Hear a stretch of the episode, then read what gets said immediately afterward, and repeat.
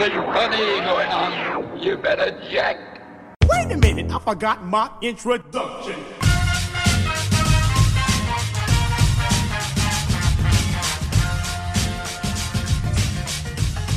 We are now recording, and this is out now with Aaron and Abe. I am Aaron, and Abe is unfortunately still not here. He's still under the weather, but he should be back soon. Uh, but anyway, get well soon, Abe. We do miss you. Uh, out now is a film podcast, though, where Abe and I discuss new movies weekly. We dig into film most of spoiler free review, the occasional commentary track, or some other fun movie topic. This is episode 558, 558, and this week we are talking Godzilla minus one, the latest entry in the Toho Godzilla franchise. Boy, what a time it is to be alive if you're a Godzilla fan. There's so much Godzilla to go around. And uh, joining me to discuss Godzilla Minus One and many things more, we have from the YouTube channel Alexander Robinson Movie and TV Reviews. With a purposeful grimace and a terrible sound, he pulls the spinning high tension wires down. It's Alexander Robinson. Grionk, everyone. Also joining us from the Forgotten Films podcast, dusting off his Minesweeper skills, it's Todd Liebenow. Hello, thanks for having me. And from the Brandon Peters Show, some say he's the bomb, other call him an oxygen destroyer. It's Brandon Peters. Hey, I kamikaze in to talk about Godzilla. right. How are all of you doing this week? Today. Doing all right. Very good. Very good. Good. Glad to have you all here. I like having a good packed show when I'm very excited about certain things. Um, and you know, having a new Godzilla movie to talk about certainly makes me excited. And I'm happy to have people here that are, you know, fans of Godzilla. Um, I guess be curious to get a non-fan of Godzilla in here just to see what, know, which would be what Abe would be doing if he wasn't so sick, which is unfortunate. Um, but he's not non-Godzilla fan, just you know, not as keyed in in the same way as some of us might be. That said, am happy to have you guys here. Uh, Todd, good to have you here. It's the first time you've been on the main show. I know you've been on some bonus episodes.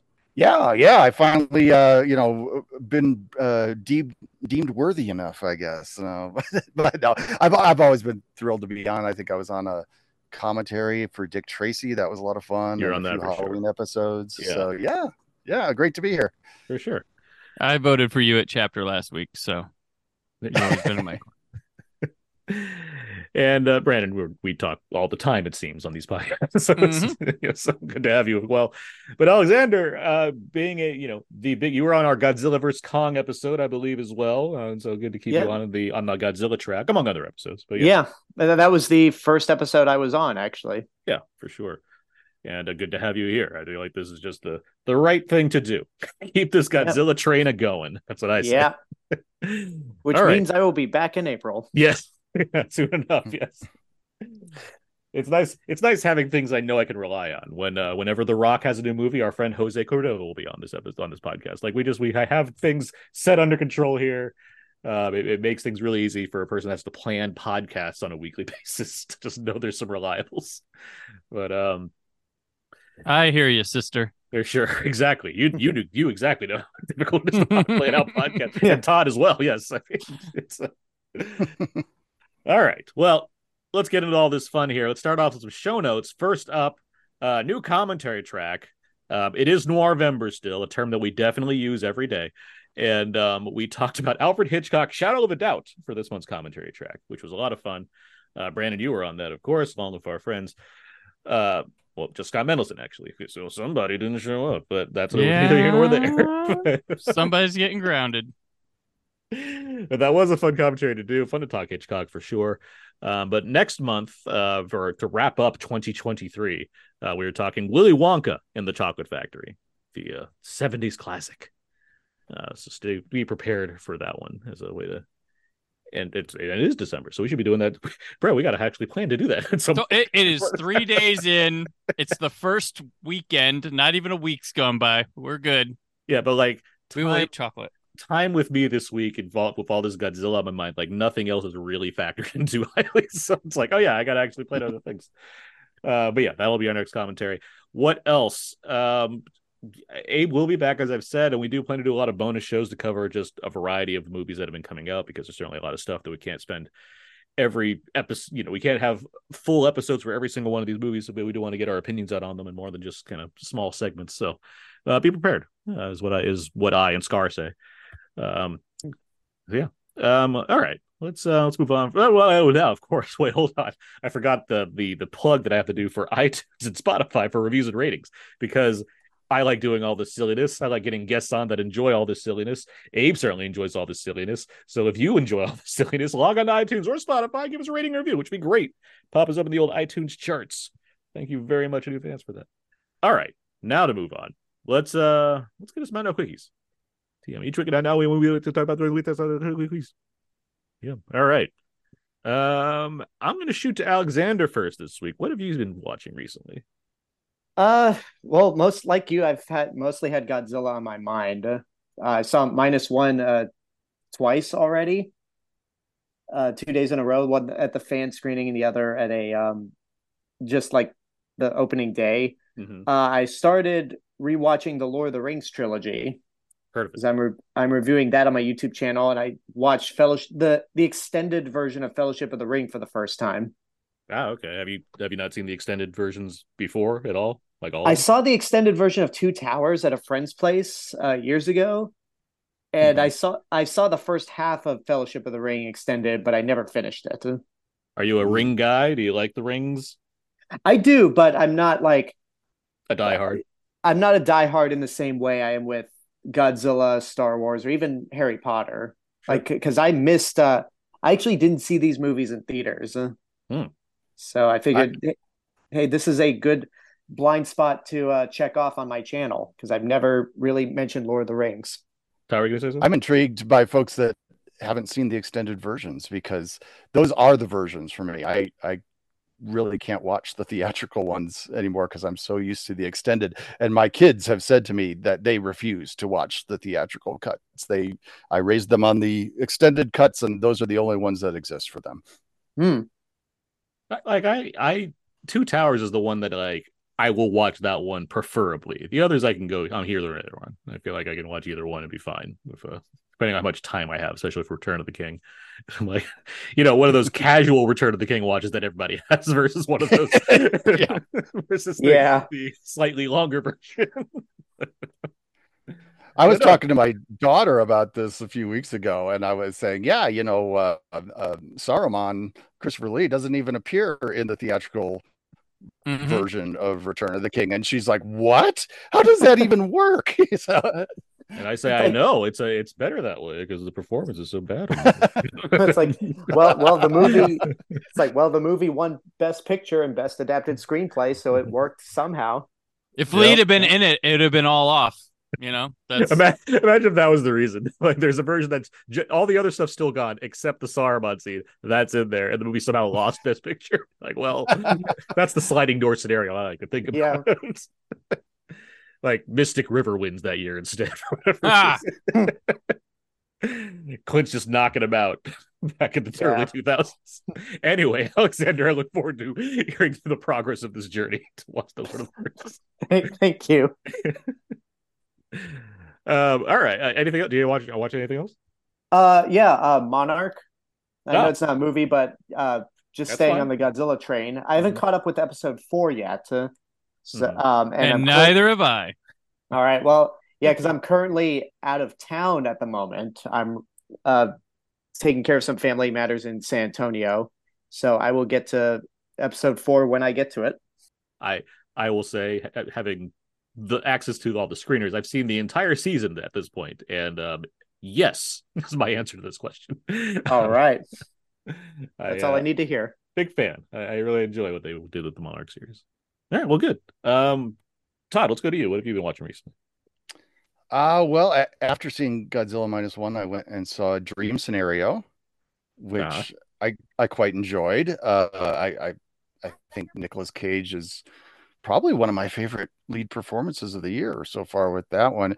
Uh, I admit the last little kind of stinger on the end of the movie threw me a bit. I was like, where are we going here? But um, but yeah, I enjoyed the movie a lot. I thought it was very funny and and uh, uh, just uh, yeah, it was a great morning at the movies for me Um, on that one. I'm with you on that one. I like. I think it's very entertaining. I think Cage is really good at there. I'm not huge on how it wraps up, but I can't say I didn't enjoy the movie. Yeah. So Right, right. Yeah, I mean, if anything, that ending just kind of left me a little confused, but everything leading up to it, I I, I was fine with. Um, last night I watched May December on Netflix, which I also enjoyed. I don't think the story drew me in too terribly much, but the performances certainly did. I, I thought both Julianne Moore and Natalie Portman were very strong, and also I, I'm blanking on his name right now, but the Charlie the, Charles uh, the guy Melton. that plays the husband. Yeah. Um, so yeah, I mean, strong performances. Like I said, I don't think the story really grabbed me, but the performances did. So, um, uh, Real and quick, then I know- watched. well, well, uh, I know, I know, yeah, Brandon. You, no, you go just ahead. Brandon, you just watched May December as well, right? I did, I did. Um, I, I have to. I, I say I'm I'm kind of along the lines with uh Todd there, uh, but I think it's the performances are what make that movie and make that story better better. Um, in different hands, I think you get a different kind of movie. Uh, but Portman's so captivating and like watching her character from start to finish is like a, a it's kind of disturbing in a way that makes it effective Yeah, uh, yeah. on that on that level um and yeah because it's kind of it's a very simple premise but it's it's about there a lot of the movies about acting uh and watching uh what people do and studying uh people in this scenario um that's just a lot of kind of like research um which is it's very I don't want to say thin, but a lot of it's reliant on whether Portman can pull it off or not. That's Sure. I think the strength of the mo- that's where the movie is. I'm, I'm with you. Yeah. I think Portman's doing some of her best work here, honestly. I think Moore is certainly fine. She's worked with Todd Haynes, the director, plenty of times, so it's not like he's not getting out of her what he wants. I do think because it's leaning into a sort of purposeful melodrama that makes it this kind of it, it there's a there's a comedic edge to this film even though it's very much a drama that i think informs how you may react to it and i think using that angle i think Moore is a bit arch as in her character's role where portman i think just makes it feel grounded if that makes any sense um Mm. but i do like the film quite a bit i'm not sure if we're going to talk about it more in a different episode Abe, but um i i do think it's a really really solid film as far as todd haynes like doing a what feels like a Pedro Almodovar type story on his on his own way, his own way. Sure. That's fair, yeah. What else, Todd? Uh, I I'm a sucker sometimes for like dumb, silly comedies. So I uh, put on Family Switch on Netflix. Which is this Christmas uh, body switch comedy where this time the whole family is switching with each other. Um, A two by two. Yeah, yeah. The dad switches with the son, the mom switches with the daughter, and I loved that the baby switches with the dog. I thought that was clever. Uh, I I mean, it's it's not great. It's not bad. It's just kind of you know, fine. Shut off your brain, kind of fun. I actually think that I like Jennifer Garner in these kind of films. I think she's kind of carving out a little niche for herself in these goofy, high concept family comedies, and and I'm fine with that. I think she she does quite well in there. So I, I was certainly engaged by her and, and the other members of the cast. I think the cast is pretty strong, but you know, it's it's not a fantastic comedy, but it's it's you know a fine little family film. I, I will say, having seen it, I will say the work done between the actors to portray the people that they are portraying is effective. Yes. That's all I got. I think I'm not wasn't wasn't big on it. Can't say can't say many other good things about Family Switch. but uh, I hear what you're and I, yeah, I, the the novelty of everybody switches. That's fun. I, I like that. I think you, you mentioned Gar. I think like Yes Day with her. I think that was a better version Mhm. as far as the Hmm. kind of Netflix family movies that she's been doing. Um, I think that one was more successful. But I'm not against. You know, I feel like body switch movies exist because they're always intriguing to people. Like that's why we still because it's such a. It seems like it's such a tired genre, and yet we still keep doing them. I think it's because everyone's like. well, What does that look like? what, what, what has happened if, we're, if we put one person to another person for a day? I, want- I want to see that. Yeah. But uh, it's a movie. This one though has one of the strangest uh, when it comes to like why does the body switch happen? Yup. I couldn't even follow it. it I was like, it's something with planet alignment and a telescope and okay, whatever, you know.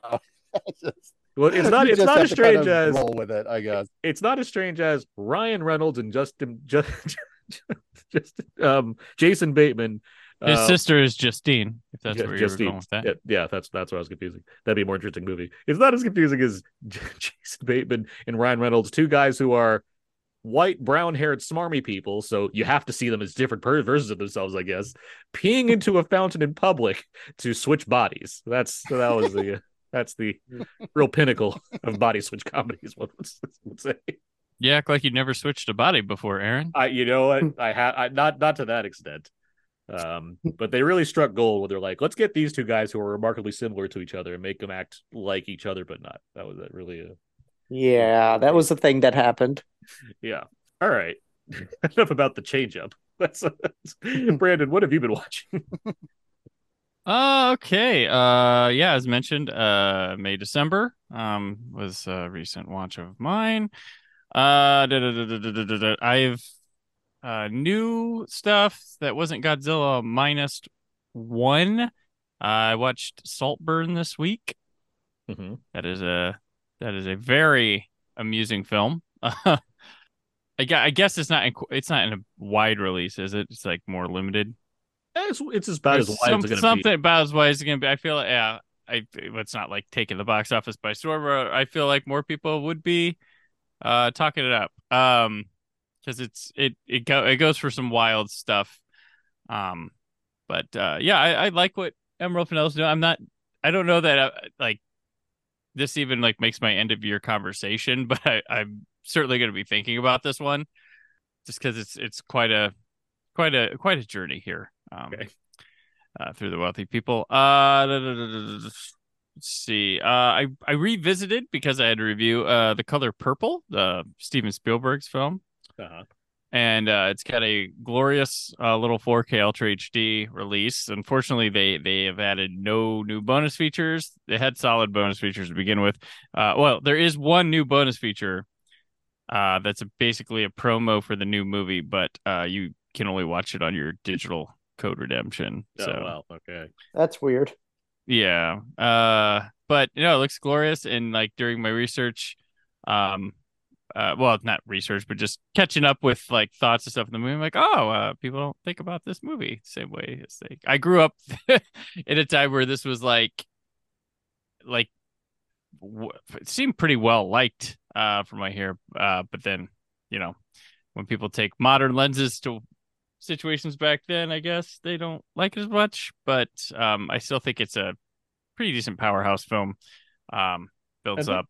It's a cute. It'll be cute. We probably we'll probably talk about this more when we talk about the new color purple. But it's it's got to be the fact that Spielberg is like, if this was his quote unquote test run for making like serious movie, he you know so demonstrably proved himself more and more as he kept going that it's like Mhm. yes, it seems minor by comparison to Schindler's List or Saving Private Ryan or or um Hook. Uh, um, but I, I hear what you're saying. Like, yeah, it doesn't get brought. It's not in the conversation as much, and it's also, you know, white Steven Spielberg making the color purple. Right. That's a, that's the thing That's I the think other- people yeah. can't get over. But I'm like, is this movie going to get made or made correctly at in 1984, 85? If it if he doesn't, you know, like, well, I mean, correctly with quotations, but um, a better I- version, like. I know who's pretty happy about it existing. Uh, Oprah Winfrey and Whoopi Goldberg. I feel like they, uh, Yeah. a little something good to say about the fact that the color purple was made. Well, and it, and it sounds like he was very open to, hey, I don't know what I'm doing with this stuff. Improvise, do the, you know, like he Of was course, very yeah. collaborative. You know, he didn't use John Williams. yeah, He used Quincy Jones. Like he was trying to make the best of that situation. Like he didn't even think he was should have been doing it, but then I think he probably had like, well, if, if I don't do it, someone this might go horrible. Uh, and this is some good source material. This story should be told. So I don't know, but I, I was like, I was just kind of like, oh, well, you kind of got to go back and go, well, for the times, you know, and what things were, how about, we're not allowed to excuse that anymore, I guess. But, um, but yeah, no, it's a, if you're a fan of the film, it has a glorious little 4K transfer on it that really captures the photography. It's got some of the best, like, catching that, like, glossy, soft photography I've seen on 4K so far. So, yeah, because Um, that's that's like it. that's the older.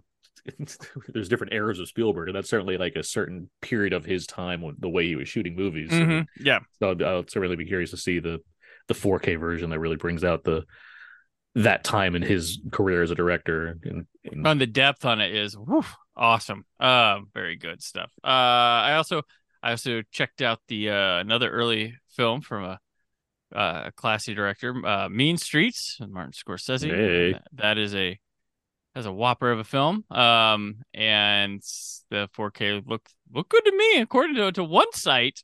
Apparently, it was off, but uh, I disagree. don't. I would uh, I would trust the uh, you know the people who made the film who were behind this restoration that it uh, looks okay. Uh, other than someone's 1970s memory of what something looked like while they were in a probably a crummy theater look watching it or something. I don't know. Uh, but yeah, and then um, I'm very happy with the uh 60th anniversary specials output of Doctor Who so far, two for two. So that's where I'm at. So I've got. All right. I feel like I've asked you to go further on that. There's going to be a long explanation of, of, of all that's going on with, the, with these Doctor Who releases. I keep seeing two for two. Uh, the first first first one's kind of like um, hey, watch this. We can do this again, but we've learned a lot in terms of Russell T Davies returning. And then the second one is like sort of kind of uh, a little bit of a well they hit sometimes that I love that is maybe not for everyone, where it's a kind of a metaphysical mind f type Mhm. episode. Um, and that was yesterday's, which was basically just David Tennant and Catherine Tate for the entire episode, and it was amusing. I enjoyed it. I- Is David Tennant now like in the version of him like shouting at Michael Sheen, like bearded and angry, or is he just No, no, he's he's got he's got stubble. He's got stubble. He's got sh- he's got sharper hair. Um, but Doctors are always clean shaven, right? That's like their thing. uh, Ncuti Gatwa will have a mustache. So, okay, fair enough. uh, so no. They at least seem clean though. Yeah, feel- they I would. feel like they- those- huh? John Hurt when he was the John war Hurt had a beard. Yeah. Uh, he had a beard for the War Doctor, and then uh, they don't count. But the Peter Cushing movies, he had a he had a mustache in those. There are Peter Cushing movies with Doctor Jesus. I so do it. Oh, know yeah. franchise. Yeah. they uh they of 'em. try. There's two of them. The guy who created the Daleks took his stuff over to because he owns he owns everything Oh, so, so it's like a those it's like a never say never again type situation with Doctor. kind of yeah he was trying to branch them out to america and stuff they uh they had peter cushing uh and they did two two movies um basically remaking a couple television episodes and the second movie had bernard cribbins in it and he ended up being in uh doctor who during the Tennant era with catherine tate and they brought him back he showed up in this episode this week which is his last uh ever appearance before he passed away so Okay. Mm. Yes, I yeah. So he's been in both. He's he's one of the. I think he's the might be the only person that's been in both those movies and like Doctor Who proper. Interesting. I think in the movies, if I remember correctly, his name is actually Doctor Who. Whereas Doctor in Who, the and he's- and he he's a human, yeah. Yeah. Yeah. yeah. he's a he's a human. Uh, but yeah, there's people who have tried to canonize that. I'm like, just don't, guys, step outside. you know, like let's uh just realize productions are a thing and everything's kind of messy. It doesn't have to all neatly fit together. All right. Um, I have seen a few things. Uh, first is a Silent Night. This is the this is John Woo's return to American cinema after 20 year absence.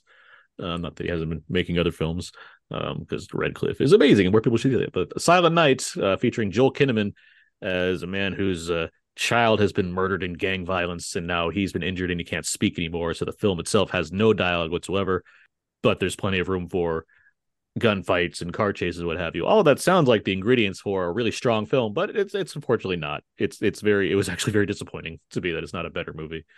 Mhm. Um, it certainly has like some of the flair that John Woo brings to a movie. Like if it's, I, I feel like it sits in the realm of like those DTV releases that have like Scott Adkins or what have you that are sometimes pretty well managed. This I think fits in that mold, except yeah, it's John Woo, so it like has a certain kind of polish that I think can be appreciated. And he's working with the stunt crew from the John Wick films, for example. So like there there's effort there to like make the action scenes shine as well as they need to, but I do think the movie just takes way too long to actually get to its action stuff. And then once you do, there's not a ton of it. And it's not as though I need like a super strong story or what have you for a movie like this, but at the same time, it's, just it doesn't use its gimmick as well as I think it could, and it just doesn't deliver as well as I think a film like this could have with I don't know a more refined screenplay or any I don't know any number of things. and I'll not even talk about some of the other stuff that I've had issues with, but wasn't huge on Silent Night, unfortunately. Um, but if John Woo is energized to make more American movies or just more action movies in general, I'm all for it. I'm all for seeing that. Um, I also watched Eileen. This is uh like a psychodrama starring uh and McKenzie and Anne Hathaway. Uh, it's set in the it's set in uh, I, not necessarily Boston, but it's set in New England because they have the accents. Uh, during the uh, during the seventies, Thomasin McKenzie works at a prison. Anne Hathaway gets hired on as like a new counselor, and she has everybody's attention, um, including and McKenzie's character. And as those two get closer and bonding, it's hard to describe. A turn takes place that makes things far more dramatic uh, than they once were. Um, I will say I did not expect where it went um, and where it goes. Um, and it mostly works. I do think the movie's good overall. Um, it just has a kind of jarring switch in what it's doing, but good work from everybody involved, including um, uh, Shea Whigham, who plays Thomasin McKenzie's father. Always nice to see him around. He's a solid character actor for sure. And um, it's a it's a it's a decent kind of psychological drama to work with. Um, I watched Maestro, the Bradley Cooper directed Leonard Bernstein film. I think we'll definitely have like a longer episode to discuss this movie. I will just say, uh, Bradley Cooper, good director. um, just to, just to throw that out there, he seems to know what he's doing and who to work with to get the stuff that he wants. Oh yeah, out of a, uh, out of a movie. That guy from Alias? Yeah, the guy. Yeah, that guy from that guy from the wedding, the villain from the Wedding Crashers, is really killing it behind the camera. Good for him. Yeah. Let's see. In the in the realm of the uh, streaming holiday comedies along a family switch, I also watched Candy Cane Lane with Eddie Murphy. Ty, you didn't catch up with Candy Cane Lane, I take it. You know, you only watched the one. Well, yeah, no, not yet. no. Well, Candy Cane Lane is another one of those. Hey, Eddie Murphy's involved in a new movie. Surely he'll just set it on fire with all his hilarity, and it, it doesn't do that at all. Instead, it, it's a fairly lame holiday comedy um, about this about Eddie Murphy, who he's like he makes like handcrafted um house decorations during the holidays and then he like he gets laid off from his job and so like magical elves cause issues with him that like maybe try to help him bring christmas to life in its own way and like succeed. It's a lot of holiday nonsense that i wish was more amusing. Wait it's... did we just time travel to the 20 years ago? It certainly felt like it. Um and i was like was I expecting the prime video release of an Eddie Murphy holiday comedy to like really like bring the thunder? No. Yes. Oh. However, I was I, I was in the zone where like Eddie, I've been I've been enjoying Eddie Murphy as of late. Uh, I I um I enjoy Dolomite is my name. Nothing like this. I oh, tolerated Dolomite's coming great. to America. I I enjoyed mm-hmm. the that thing with him and Jonah Hill earlier this year. Like Eddie Murphy, like he certainly like if he wants to be funny, he can certainly be funny. So they, he got back with director Reginald Hudlin for this. He directed Boomerang with him. I was like, all right, let's see what this has going for it. And it's just just another one of those thousand words or meet Dave's or Ooh. any number of these like mm. 2000s Eddie Murphy turns where it's like, why? Why, why, why is the funny not here? I don't understand. Yeah. Uh, it's when I like... saw this uh, announced, and you know Eddie Murphy in a comedy called Candy Cane Lane, I thought, oh, could this be a feature film version of that skit he did on Saturday Night exactly. Live a few years right? You know, that would have been great. yeah, the, it, like and that four minute sketch is fantastic. I watched that a lot. this is this is nowhere near that. That's yeah, but then when it comes out on Amazon Prime, you'd hear a news story about NBC suing them. Yeah.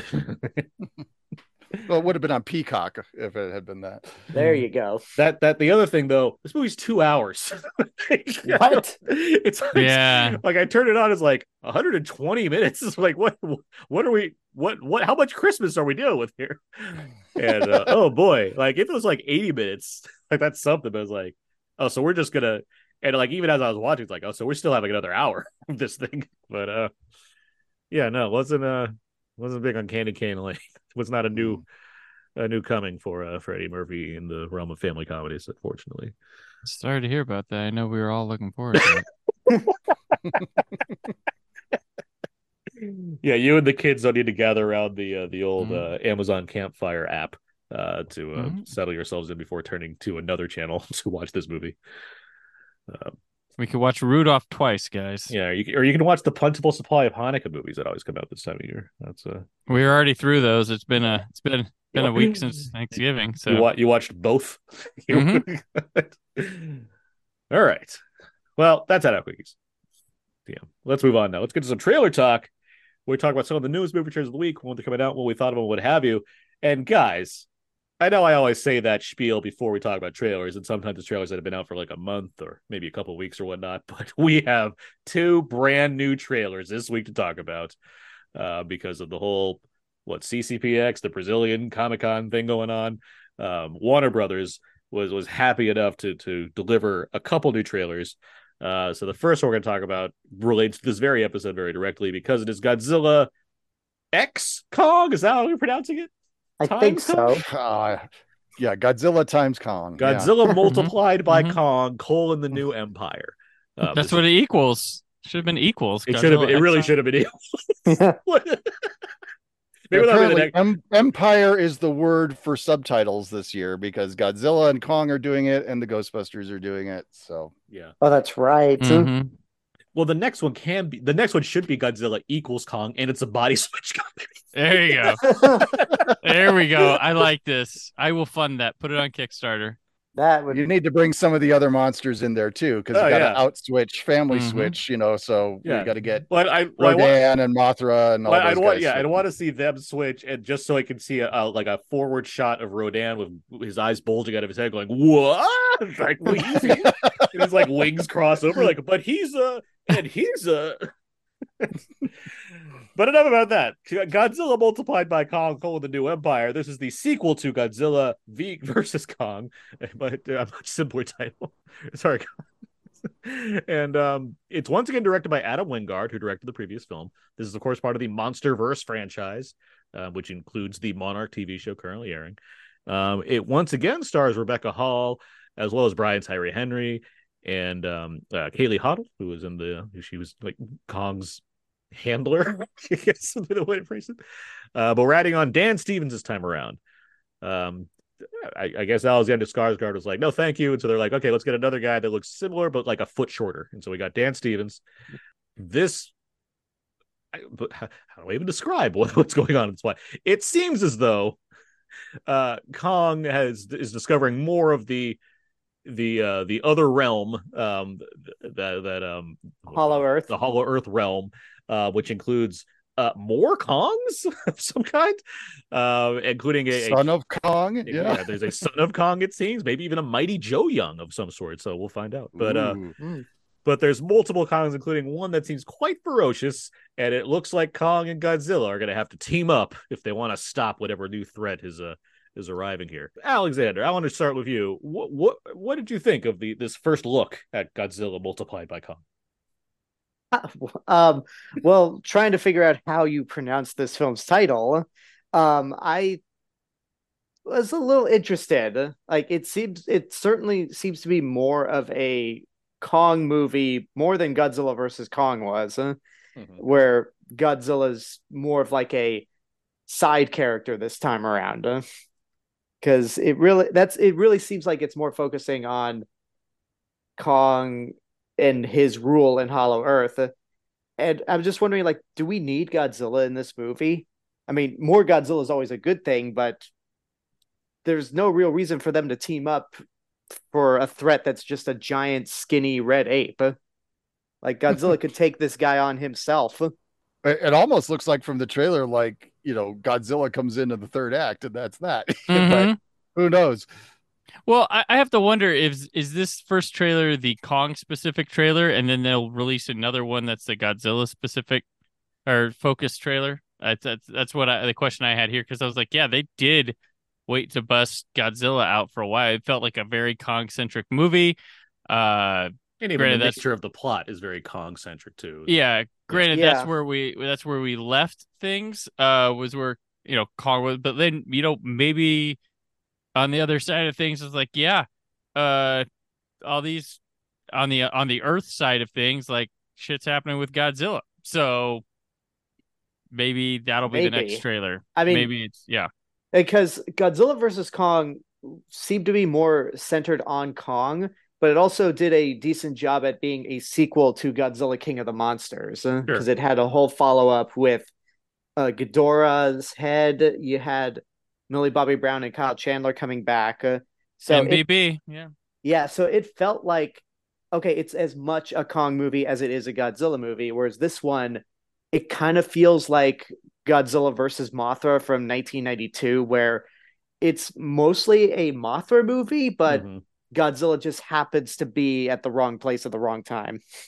Yeah, I mean, I hear you. I do. It's a matter of if Godzilla needs to call in backup, like, or sorry, if Kong needs to call in backup, it's not like he has any other options. So it's like my, Yeah. my one friend who is as big as me is Godzilla, so that's who I'm going to call. Uh, I but I, I hear you. I and I do think the I don't know how like the rights are working at this point with um, you know legendary. Obviously, they have the Monarch show and everything, which is while Godzilla is not like the main feature of that show, it just happens to show up every now and then. Like that's still a you know, it's the, the focus is there. Where like these the monster verse I feel like it's pivoted on Kong, partly because it's you know it's a character that's easier to make into a character, right? Like there's only so much you can Yeah. really do with Godzilla as a character in a film.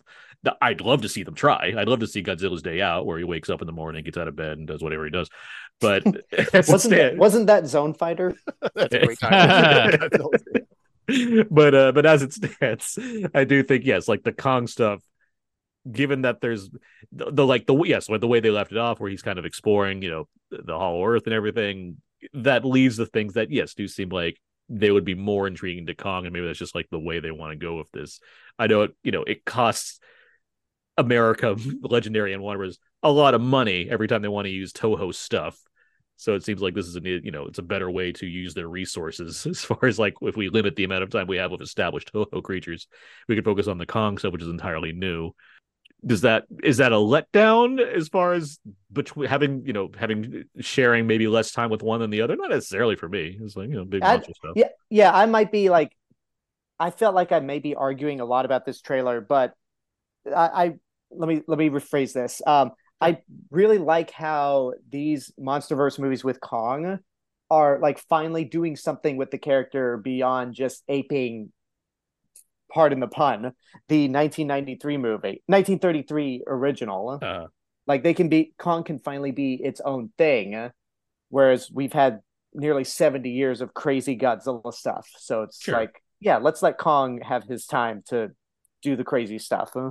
Todd, how about you? Where where are you with this trailer?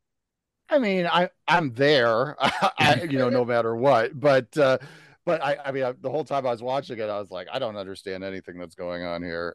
you know, and, um, like you know, it's like the first glance we get of like, either one of them is like the mechanical arm popping out of the ground. I was like, what is this? The Transformers or something? Uh, you know, it threw me for a second there. But um, I mean, you know, I'm I'm always down for giant monster action, so you don't have to do a lot to to hook me. But I, I, I admit I was thoroughly confused by the trailer. Brandon?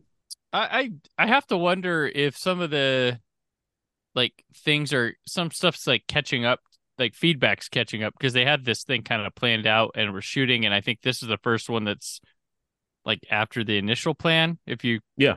yeah, Yeah. yeah. So I feel like the general vibe from much of what happened in the first four movies was that Kong Skull Island was kind of the favorite, and maybe they're leaning on Kong because of that. Uh, the show the show deals with being a partial sequel to Skull Island Island while also uh you know being a sequel to the 2014 film but also focused on Kong Skull on Skull Island stuff. So I have to wonder if maybe they're leaning into that, uh thinking that's maybe what people would like more Kong. I don't know. Uh but we have we did have a movie with a lot of Godzilla's nemesis and maybe we're adding a one with some Kong nemesis to have them build their relationship even further. Uh I like the weirdness of the this kind of this uh, like under beneath the surface of the earth world that's upside down and stuff and uh seeing some nice tech maybe it'll have a sweet little synth score or something to make it to add to it and uh no, I, I'm there to see this is a teaser trailer, and I'm pretty excited uh, to see if the summer's gonna be. Uh, when does this one come out? Is this summer? This is an April, April. movie. Eh, close enough. It's gonna be pretty uh ape-tastic there for a couple months with uh Kingdom of the Planet of the Apes uh coming out the following. If it's following month, is that a Yeah, it's a Memorial- Memorial, it's Memorial Day. Memorial Day. Yeah, yeah. Yeah. So that's gonna be a good time. Um, with uh, you know, apes a fight. Yeah. Okay. You've got a. How'd y'all feel? How'd y'all feel about Godzilla's new look? I'm all the- about it. The pink, that's cool. It was yeah, pink, right? yeah. That was It's like yeah. Yeah. it's like a pink and like Yeah. really raised back um spines. Like Yeah. it's like seems like they're like more threatening than ever. like the spines on him. Reminds me of the movie we're going to be talking about later. Uh-huh. yeah. Yeah. Uh, I will note the Junkie XL is doing the score uh, once again. Did the previous Oh, one okay. as well. Um, so even if it's not Cynthia, it's still I like what he's been doing with these movies. Um, and uh, I I don't have much to add uh, to this conversation beyond I'm you know it doesn't take much to convince me just go see one of these. And Mhm. I've mentioned many times that the MonsterVerse is my preferred franchise at this point. It just keeps delivering the goods as far as I'm concerned. So I'm not a uh, not too hung up about like the possibilities here. I I liked what Adam Wingard was doing as a director in the previous films. So I'm like, okay, cool, bring him back. And uh, He's the uh, Chris McQuarrie of this MonsterVerse. apparently. exactly, Yeah.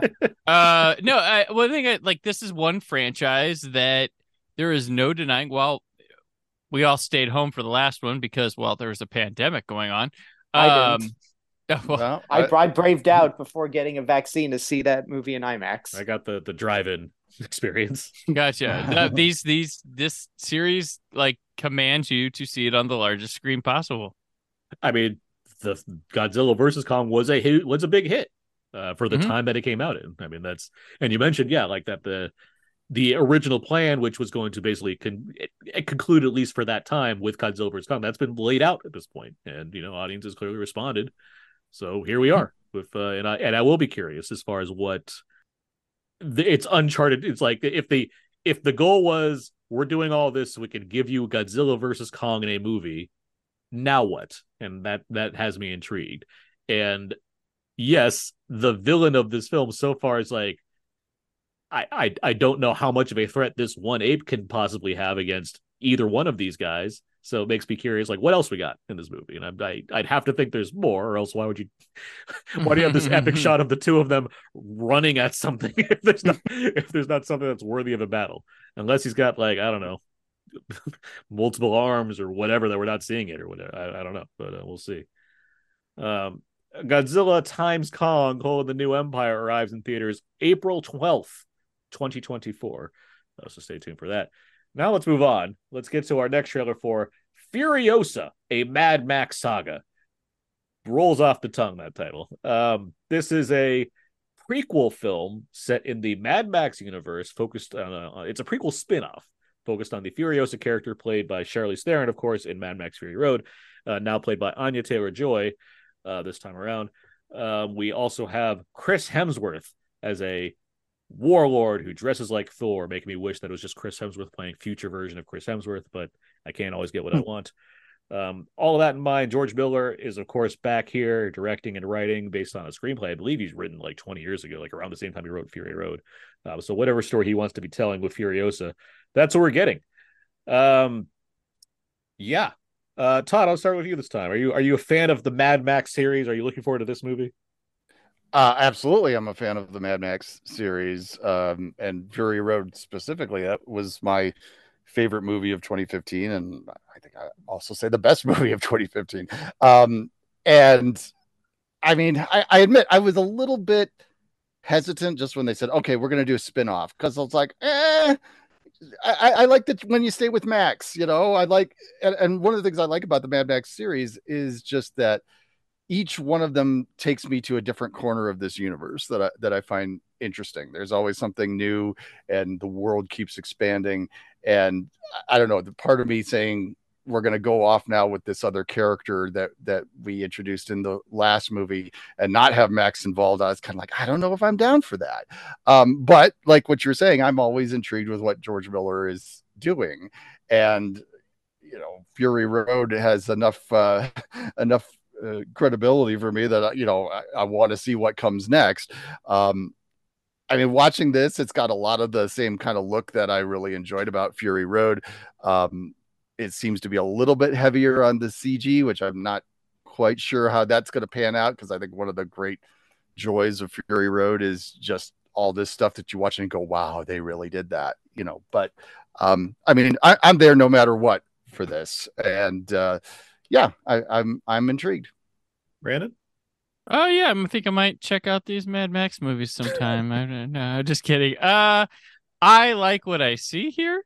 I I think it looks visually wacky. It looks like a uh, companion piece to uh, Fury Road, but one that breaks off into its own kind of uh, world of strangeness. Hemsworth getting to be Australian is wonderful. Um, if you're not going to use Charlize Theron, Anya Taylor Joy as the young one is a great substitute for me. And the one thing, so like I'm, I'm just like cool, stoked, psyched for this. The one thing I'm worried about is Warner Brothers' handling of this because, uh, this trailer, like, it's the marketing. I shouldn't care about whether people see this or not. I'm getting to see this movie. I'm gonna have a good time. Hope it's great they like have like a Star Wars scroll to like open this thing.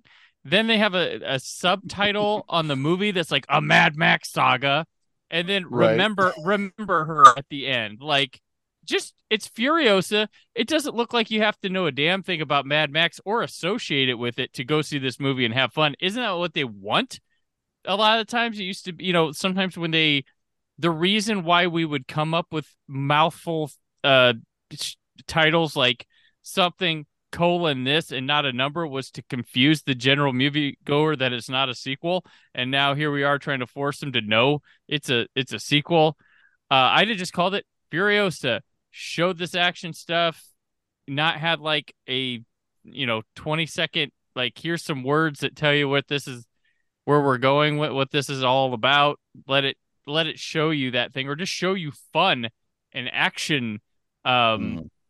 But like that's my worry here i'm like dude just let this movie ride let it be like use visionary george miller director of fury road that'll be enough to clue people in you know like that's i don't know like i'm just like who who was worried about this movie in the marketing team that put all this unnecessary baggage on it that might be a turnoff for people because do I have to watch? People might go, "Oh, Mad Men. Oh, I haven't seen any of those. Do I have to watch It- all that? If, you know, if I had to, It has guess, been nine years after all. If I if yeah, if I true. if I if I had to guess as to the logic behind some of this, I I'd wager that George Miller Fury Road was such a just a, such a huge hit as far as it, it wasn't a billion dollar grosser, but it made money, and also you know Mhm. it cle- it was the best reviewed film of that year, and it cleaned up in awards, and that makes me think George Miller got a pretty big pass to do whatever he wanted with whatever Mhm. this is. And that means it's probably a really weird movie, and I feel like that's why they need to like sell the things. you just need to get people there. That's I think, it. I think. Well, yeah, but I think they need to sell you on certain things that the general audience might not already be aware of. Where like obviously we're Mhm. we get it, and I hear what you're saying as far as it could go back, it could turn backwards on them. I'm not. I I don't not suspect that being a possibility. But I do think that like if they have to like wager either do this or don't do this, they're going to choose to do this so they can attract as many eyes as possible because of whatever the resulting film is. It's probably weird as fuck. I mean, it's probably is- probably, it- probably George Miller going into overdrive on the weirdness of this world. This is probably the Dark Knight Rises situation, where it's like, oh, whatever, call it what you want. I get to make the movie I make. You know, like Yeah, no, this is a, this is very much a blank check movie for George Miller. Like there's Yeah. So I mean, I I agree with you as far as the overboardness of some of the padding that they have on here. As far as the Mhm. trailer, as far as the trailer goes, I I mean it's more. Oh, yeah, it's yeah. More, it's more of this. Like it's more Yeah. Mad Max stuff. I'm all about it. agreed. No, that's what I said. Todd, I like what I see. Todd, Todd, I I can hear you on like the CG thing, but I mean the two things that occur to me are one, it's six months away, um, as far as whatever the final look of this thing's going to go with, and Fury Road. Miller is the first person to say this. There's not a single shot in that movie that's not amplified by CGI in some way, one or the other. So it's like, I, I, I Oh, have, sure. I have little doubt that George Miller is not aware of what he's doing as far as how to compose this. Is would it be? Is it we haven't seen this movie yet to really know. Is it more impressive that Fury Road has like so much crazy physical stuff going on versus whatever's taking place in this movie? Well, I don't really, don't really know what this movie is yet, so I you know I'm curious. Like, I'm sure it'll be wall to wall action type stuff. I'll be curious how deep it goes on the you know like car chases or what have you, since that's what this franchise is largely known for. But we'll see, I guess. But I mean, I'm all about it, um, regardless, just because Miller Miller has an amazing batting average when it comes to his movies for me. So. But uh, Alexander, where are you with all this, with all the the Mad Maxness? So this is probably the part of the show where I get booted off. um, Fury Road is the only Mad Max movie I've seen, and I think it's a great back and forth car chase. Didn't really hook me emotionally. Like I kind of look at some of the like the accolades it's gotten or the praise. I'm like, I mean, it's good, but it, it didn't really like hit me in like a emotional way. And I think part of that is because it was the first Mad Max movie I saw. So part of me is like, well, Mad Max is not really part of this movie. He's mostly a hood ornament. Uh, but Charlize Theron's Furiosa was cool. So this trailer, um, yeah, it does seem to rely a little heavily on CG compared to Fury Road, but this looks like something it's like now that I know that this is the Furiosa movie, uh, this looks like something I'm I could embrace fully. All right. Well, you know, after you finish the, the Lord of the Rings watch, obviously Mad Max needs to be the next stop. I would say. Oh yeah, and I don't I don't have to spend uh like two days watching one movie. Very also very true. I don't know what else we have to say here. Furiosa, a Mad Max saga, which is certainly a long title to, to say every time, uh, arrives in theaters uh, May 24th, 2024. Is that the same as when's Kingdom of the Planet Apes come out? I think that's the same day. Well, Same that's Memorial Day weekend. Wow. Uh, Choices. So I get man, Hollywood's really trying to yeah, they're bring on the same day, and they're both dystopian future movies. like that's It- It's it's 20th century and Warner Brothers going, "Hey internet, you can create your own Barbenheimer thing with these two, And the internet's like, "Uh, "We'll see. You don't get to decide what we do." Well, Apiosa comes out. Apiosa. Yeah, Apiosa. Apiosa. hey, let's go to Apiosa. All right. Uh, well, that's Trailer Talk. Let's move on now. Let's get let's get to it. Let's get to our main review for Godzilla minus one.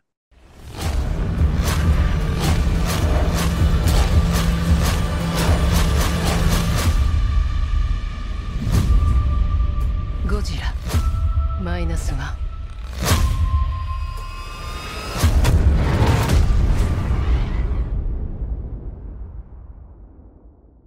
Okay, that should have been some of the trailer for Godzilla Minus One. In 2004, we had Godzilla Final Wars, which was the final entry in the Millennium era of Toho's Godzilla franchise. 2016 saw the return with Shin Godzilla, the first entry entry in the Reiwa era. Now we we we also have three other animated Godzilla films in that era as well. Shin was a critically acclaimed hit, going on to win Japan's equivalent of the Best Picture award. Now we have Godzilla minus one from writer, director, and visual effects supervisor Takashi Yamazaki. For this film, we are taken back to the late 1940s, where Japan is still dealing with the loss of the war and the destruction from the air raids and, of course, the atomic bomb. We focus largely on a reluctant kamikaze pilot who is plagued with survivor's guilt, having held back at a crucial moment and experiencing a Godzilla encounter. Now the giant monster is attacking Japan, and the efforts of the citizens in mourning may be the only ones who can stop him. Alexander, I want to start with you. Yes. What are your thoughts on Godzilla minus one? Well, I was excited for this movie because the Legendary is always going to give some like fun Godzilla movie, even if some of the even if it's not like to the standards of what Japan often gets. So a Japanese Godzilla movie is always going to be a bigger priority for me. And I had heard I think we we all heard like great things about this movie from Japan because it came out a month a month ago today actually as of recording. And uh I was not ex- I really was not expecting this movie to be as good as it was. Uh, do I think it's as good as the original 1954 film? No, but it is it is so so close in my eyes. And that 1954 movie is my second favorite movie of all time behind the original Back to the Future. So that it's a miracle in itself that it could come as close to being as good as my second favorite movie ever. Like it is just it's the perfect Godzilla movie in my eyes. All right. Well, high praise. Todd, let me go to you now. What is I, I don't exactly know your experience of Godzilla, so I'm curious what, what's your what's your familiarity with the with the Toho Godzilla films and what do you think of this movie? Oh, I I enjoy Godzilla a lot. I I definitely am not uh uh I haven't completed them all. There are definitely holes in what I've watched, but I mean, I saw bits and pieces of lots of them on TV when I was a kid. Uh, you know, like Sven Svengoolie would show them or something like that. um, but uh, but yeah, I, I I definitely have a spot, soft spot for Godzilla and and kaiju films in general. I mean, I, I've often talked about how as a parent, I set out on a mission to expose my children to certain movies as they grew up, and the original Godzilla was definitely one of them. And um, this movie rocks. this this this uh, I, I, think was one of the most satisfying experiences I've had in the theater all year. Um, it was just there was a wonderful energy in the theater. I mean, so much so that when it was done, uh, there were multiple people in my theater. Uh, and this was on a Friday afternoon that stayed through the whole credits. And as we got up and we are leaving and the lights were on, they, they turned to me, complete strangers turned to me and, and being like, what'd you think of that? It was like, that was great. They're like, yeah, that was great. And we'll start talking about, about this movie. And, and, uh, you know, it's, it, it, does some things, you know, I, I certainly didn't expect, uh, it, it honors what's come before for sure. There's some wonderful throwbacks to the original. I think, especially the, the iconic music cues coming in there. Um, but, uh, I mean, this, movie I, I, was i was blown away. I'm sure we'll get into this more just how we have a godzilla movie with massive destruction but it's a very personal story and i thought that was wonderful. All right. Brandon peters i i'm aware that you certainly were familiar with godzilla beforehand but like during uh, the time of your previous podcast, you spent a lot of effort to see all of the Godzilla films leading up to, I think, King of the Monsters at that time, if I'm not mistaken. Well, no, no, it was just a thing. Uh, I was going through my Criterion set that I had got, so uh, I ended my old uh, my old podcast uh, ended uh, with a run of all the Showa era Godzilla movies, mm-hmm. and and then you know the pandemic hit and i decided you know what i'm going to finish these because i had never seen all of them mm-hmm. so while a lot of people are are checking out different you know various old catalog things uh, while we were all in our homes uh, i i went through the godzilla um Biollante was the because I was trying to buy them all on Blu-ray, sure. and Biollante was the toughest one to find, but Archive.org had it uh, with English subtitles to watch. So that mm. one I was unable to purchase, but I was just, you know, order them to my door, watching Godzilla. I got through the Heisei and Millennium eras and uh became a fan myself of it. As you know, I I have a adoration for Hedorah the smoke monster or smog monster, sorry.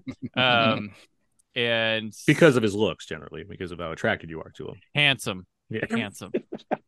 Handsome. So I I'm I'm I'd say like I am more on the uh newer. I've always been a fan of the original film, and I've seen that uh, quite a few times.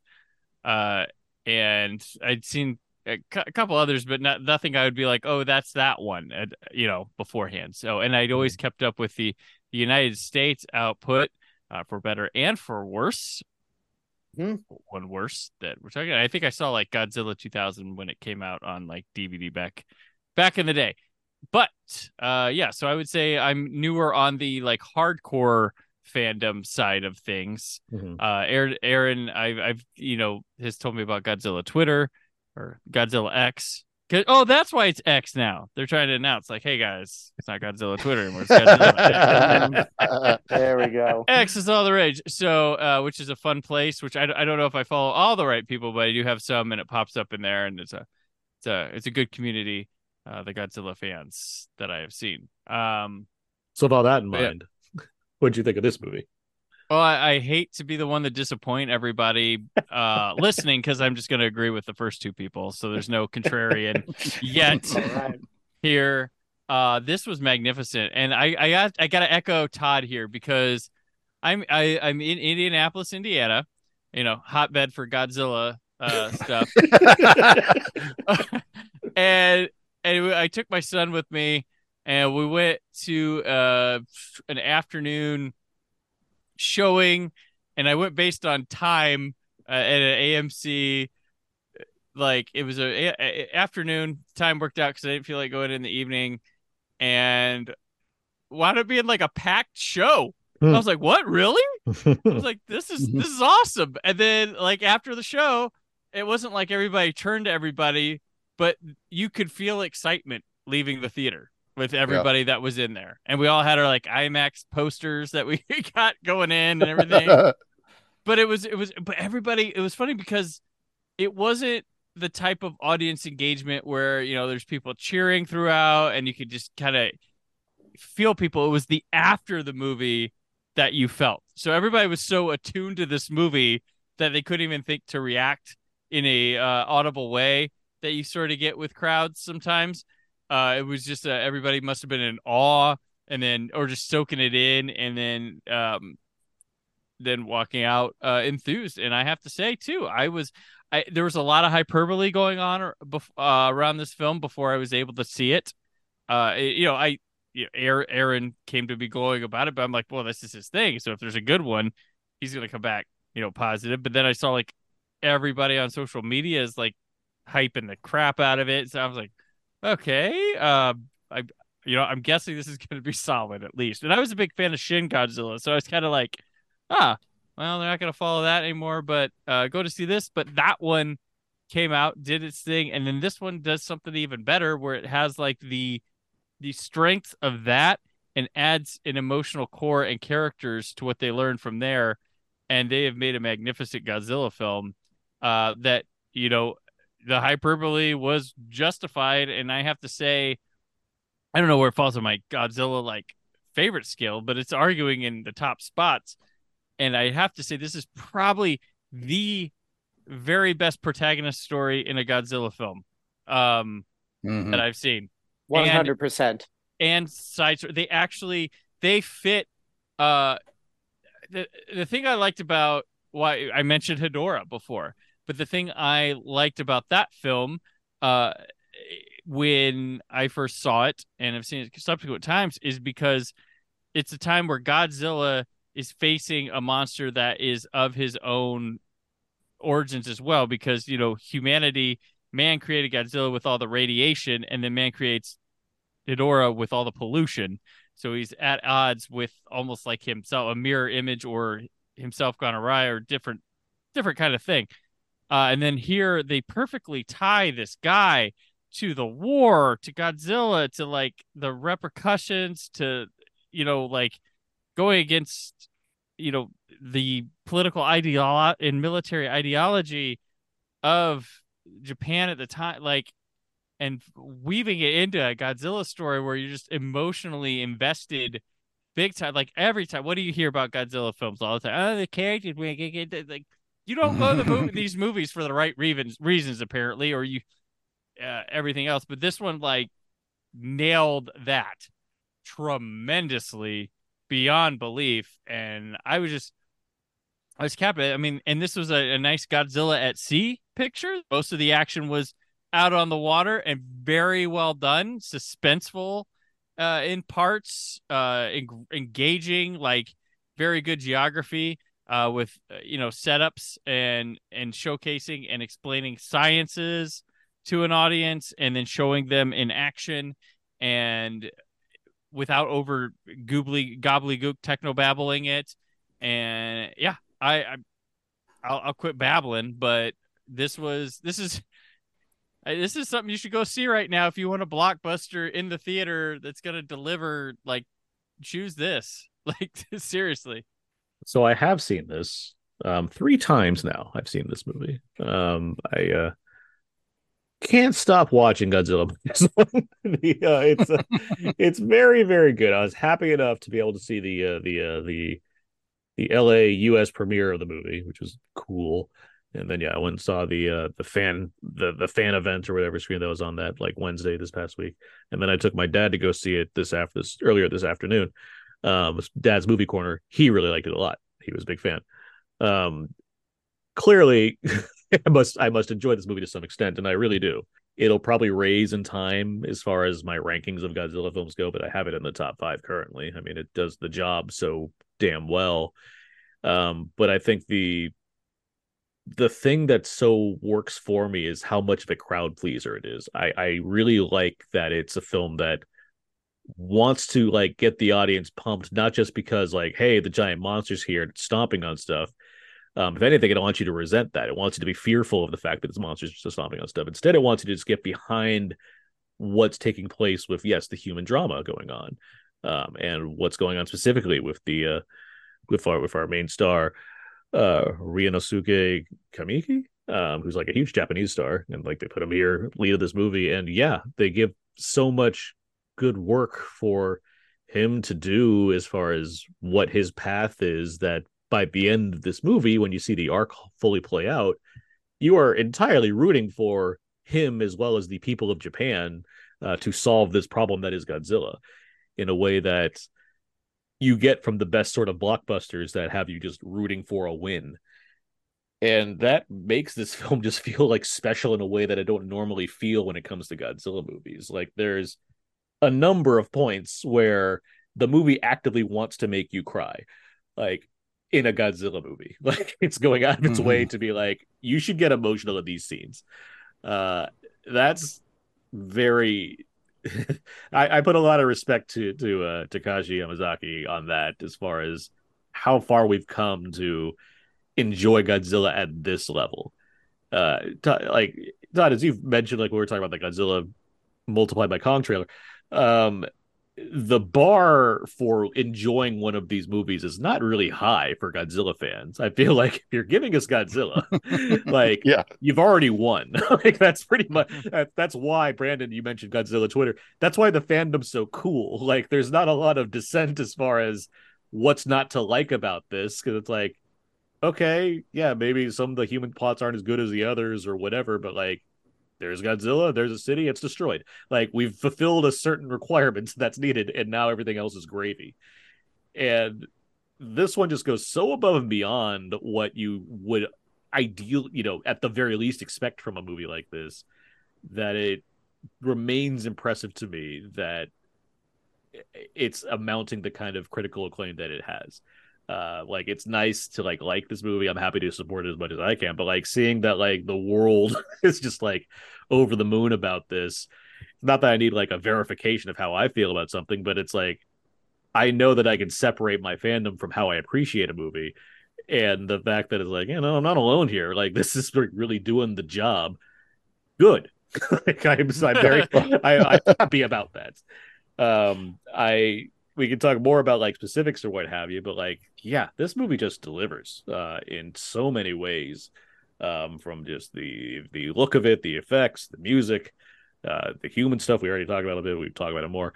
Like every aspect of this thing is like Alexander, you mentioned, it, it makes for the perfect kind of Godzilla movie. Like I don't know what it's not doing as far as what what it could what else it could be beyond I guess like having other monsters. Like that's yeah. like that's that's it. Like it's just like yeah, this is a versus Godzilla movie as opposed to a Godzilla versus something else movie or time something else obviously.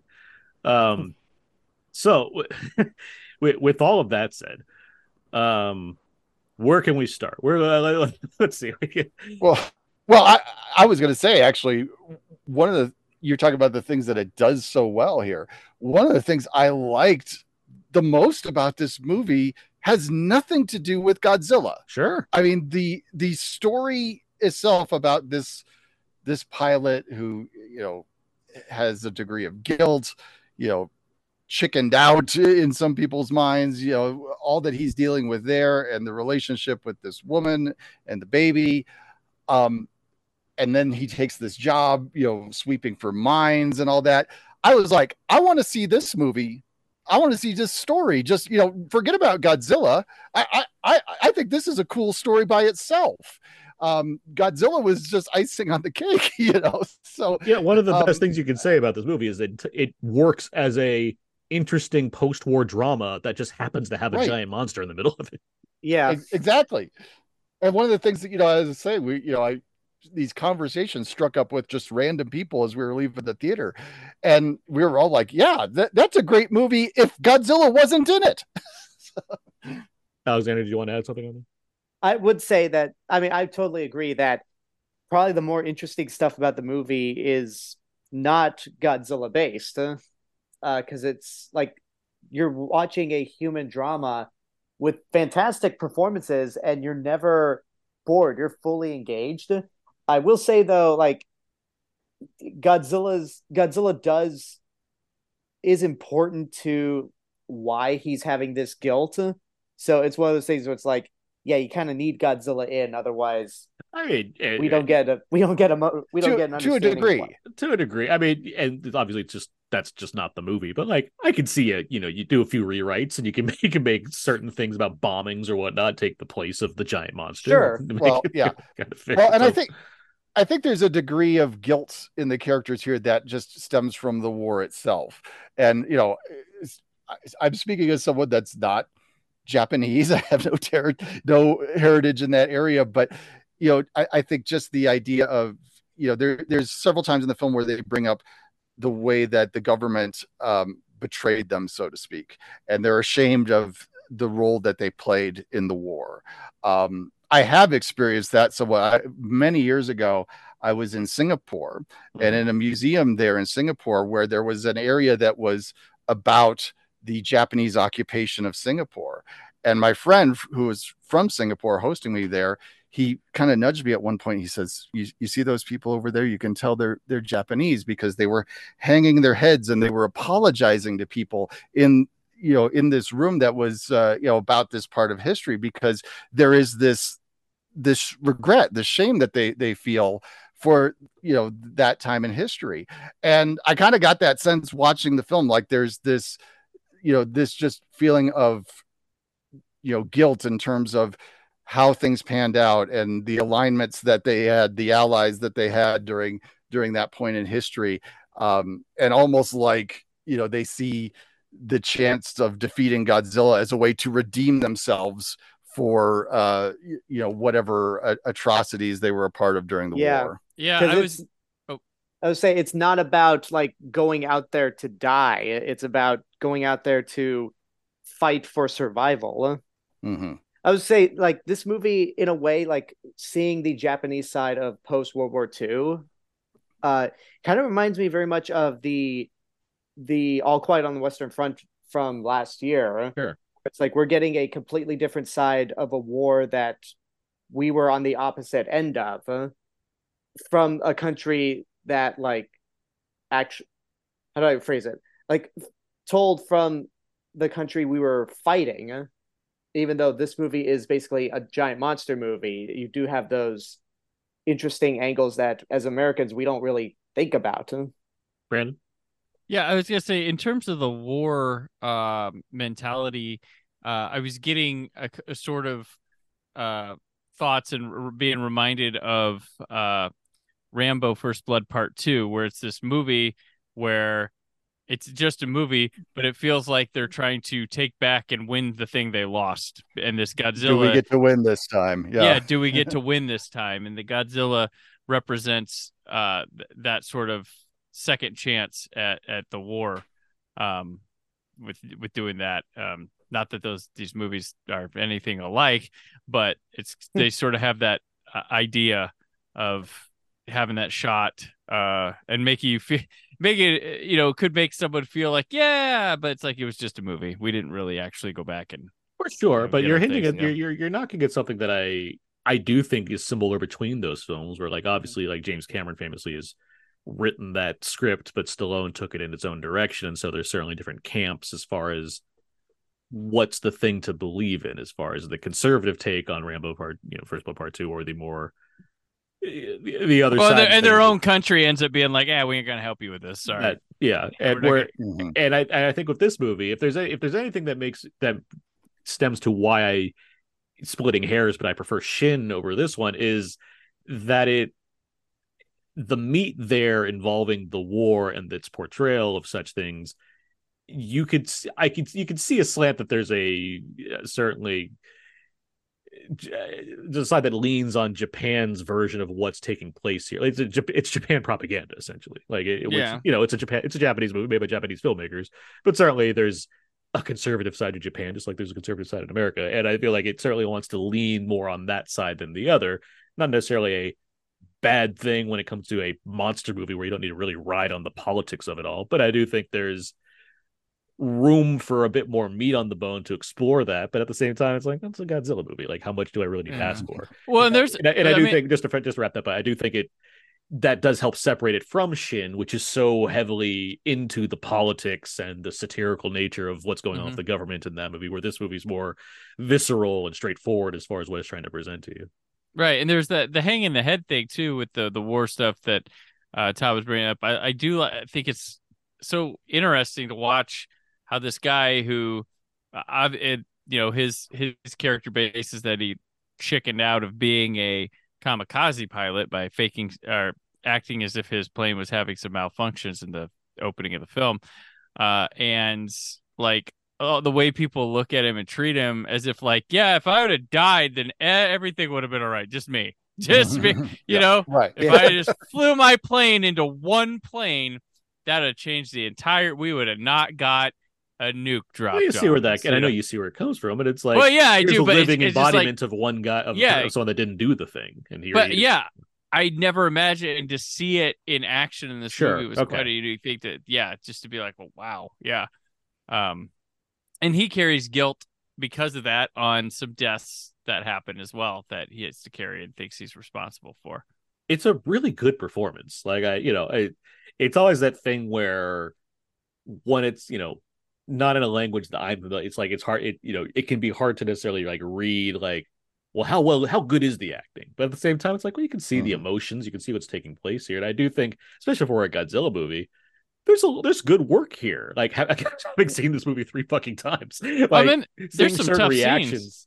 seeing reactions between like the various other cast members or like the little girl that he has and like how he responds to or like to to um to Noriko his his uh I don't know partner I guess to be the Yeah. There, yeah, well, Like- yeah. There's refusal to uh, embrace the family he's been given. Yeah, Mhm. there, there's a lot there that just resonates and it'll you know and I can't even like necessarily relate to this drama but like it's working well like which speaks again to the fact that we really like the human story going on here yeah, Yeah. no, and she she has that whole thing where like uh, through her character, she has the revelation at a point in the film where she's like, well, sh- well, it's a whole new world now. I don't have to be housewife. Maybe isn't it? I have to go and make a living. You know, I have to go out. You know, even though there's a child and stuff like that, but uh, you know, I have to. This is this is the new world for us. Whereas Yeah. normally she'd been able to, and her goal was to sit, be relegated to a, a housewife and raise a child and stuff.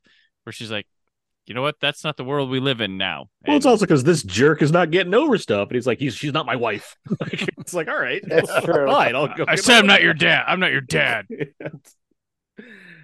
And this whole crew is fun, like him and the Minesweeper Yeah. crew with uh, Oh, they're great. They're Yeah. wonderful. Yeah. scientist guy and the kid. Like I want, you know, that'd be a fun series in itself. Just Minesweepers coming to fall, the Fox.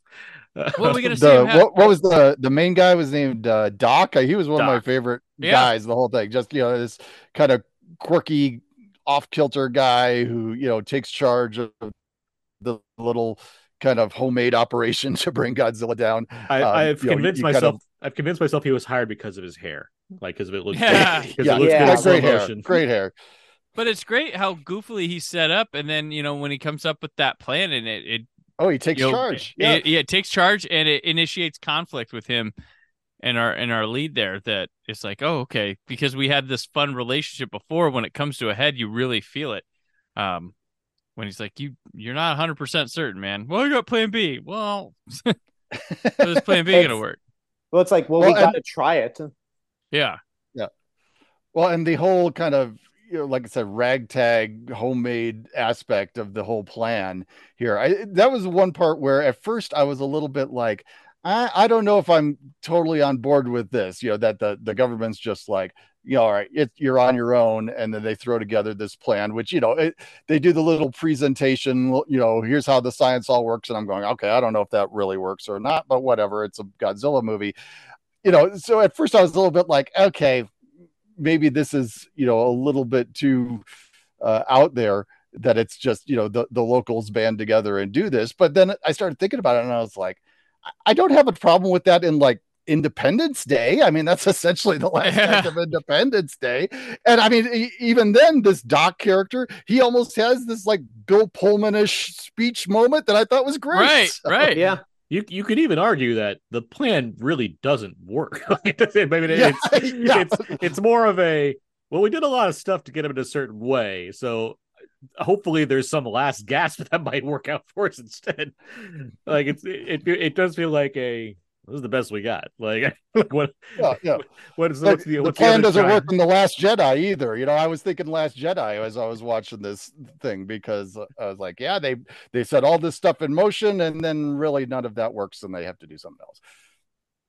um let's talk about godzilla now uh, a bit here the um the monster itself um something i really liked about this movie is that he is actually scary in this film like Oh, I- yeah. I- the the effort put into like make him a scary monster uh really impressed me uh for one thing because it actually was scary like the way they shoot him the way they portray him it I, I don't think there's ever been a scarier Godzilla like the I know the director is a big fan of GMK, um, Giant Monsters All Out Attack, um, as well as the original film, and like that shows just based on how you know villainous the Godzilla is in this film and and GMK specifically. Godzilla is he's a villain, but I don't think he's necessarily as it's more of the situation he's in makes it scary as opposed to the monster itself is specifically scary. But like here, it's like this thing's vicious and mean. Um, and the other thing, it's smaller, uh, which uh, with all the you know the measuring contest it seems between American and Toho films over the years, as far as who can make a bigger Godzilla, this is the first one where it's like, what if we made them smaller? Like, look that. Yeah. And I found Well- that's really effective. I think it, it made it, it created a new sort of menace that I wasn't um you know uh, used to with this kind of movie. Though I love some of the scenes later in the film where you we get the big Godzilla, the scariest scene for me with Godzilla is the one right at the start of the film where it is a smaller version. He hasn't grown yet because of the atomic blast and whatnot. He attacks the base on the island, and so it's a smaller version. And that was a terrifying sequence. It- the fact that it's at night, you know, they're they're kind of randomly shooting. You can only partially see him and such. He's picking Yeah. up people and tossing them around and I was like, yeah, it- it's it's a great kickoff to the movie because sometimes you have to wait a while for Godzilla to actually show up in these things, but they they stick him in there ten minutes into the movie, and it's it was a highlight scene for me. But Yeah. I, they also don't build him up. Huh? Like it's not one of those like, oh, you see a feet or you see a tail, it pans up and there he is. No, they just pan the camera to the right and boom, there he is. It goes for kind of a jump scare almost as far as Right. Godzilla's yeah, yeah. which it which took me by surprise. Like the minute they revealed him, I was like, whoa. Yeah, I, I'd say what there's four major sequences in this. Like, Sure, and it's yeah. like there's two on, two on land and two by sea. Two if I see, yes. Two Yeah. by sea. So yeah, the, and I mean, yeah, they write up for the. I mean, they're probably going with the motif of like, you know what Godzilla looks like. Yeah, you you know you don't know what ours probably looks like, but you're gonna see him, and we don't need to, we don't need to beat around the bush. Let's let's let's play with showing him and scaring you right from the moment you see him, rather than just the opening sequence. Be like, what is that? Oh, just feet everywhere and maybe something crashing. But Well, it's like even Yeah. when he gets to the bigger size, because he does, he get like the idea is that when the uh, they do the nuclear testing, like that mhm. sets him off to become even bigger than he already was. Um, and he's angry about it. Um, he's still it's still like he's not like a this like existential threat kind of size where it's like it's just so like I can't fathom what that bigness really means. So I'm just going with that's dangerous. This is like it's still a reasonable so like when the jets flying around or the planes flying around and there's no jets, when the plane's flying around him, it's still like uh, you know, it can grab it with the hand and it like fits in its palm. It's not like this tiny Mhm. insect on it. So Right. it's like it's that's such a different kind of thing that I'm used to when it comes to Godzilla. And so like when he's tearing down part of Tokyo and Ginza, like it, it it feels like it's a different sort of Like he's he has to work to knock down these buildings as opposed to just like taking one step and it's gone. Like there's just something about that Right. that feels more tangible, which is a weird thing to use for Godzilla. But it's like it's like it's there in its own way that just I found to be really neat. Also, hit the fucking atomic breath he's got in this movie is insane. Oh, boy. Oh gosh, oh, yeah. Oh, That's a that's a blast in itself. Like, have they ever used it where it like has the sort of like a The mushroom bomb cloud? go- where- yeah, the mushroom Yeah. cloud. I don't- and I don't then think the, I've ever- yeah, the, the the show it like the blast that the wind and all that. it's never had that kind of an impact that's so Yeah. evocative, very purposely evocative given Right. the time it's set in. So it's like just seeing mushroom clouds forming from the fact that it's using this thing. Like Shin Godzilla went to town on how to use the breath in its own new way, but it, like it wasn't as it was more like look how much damage it's causing as opposed to like look at the you know the extremity of how how big this thing is and like this Mhm. one and this one makes it like a crucial plot point and everything too so it's like that just makes it doubly effective He just looks cool like the way he has Oh yeah, like you know it's neat to see the different versions of how these guys how these you know different directors take on godzilla and the charging up or what have you this one's like it's it, you know it means business when it starts getting Yeah. to go Well, it's like, why are y'all staring at this? His spine's glowing. I mean, not that running would make any difference. well, I, I think it, it compared to other, you know, when you see him charging up, you're like, oh no. But this one, you're like, really, oh no, because it's not just the blast. There's the aftershock of it too that does a heck of a lot of damage. And you know, when it, they, you know, they build up in in uh you know sort of the climactic sequence because that's that's a you know of course his breath plays a factor in that you're like no hurry hurry hurry Yeah. because because it yeah there's no if you're if you're close enough proximity there's there's no surviving even if he misses you're still gonna you're gonna feel the aftershock effects that are still devastating. It's a it's a really cool take on the the design of this and everything. It, uh, and yeah you mentioned the spines earlier and they're like yeah the spines are huge and like it's a it look it's very like gravelly rocky looking guy like you know, like it, it, Godzilla's always like sharp looking. This one looks like if you touch it it'll prick you. Like it's just right. We'll cut you in half. Yeah.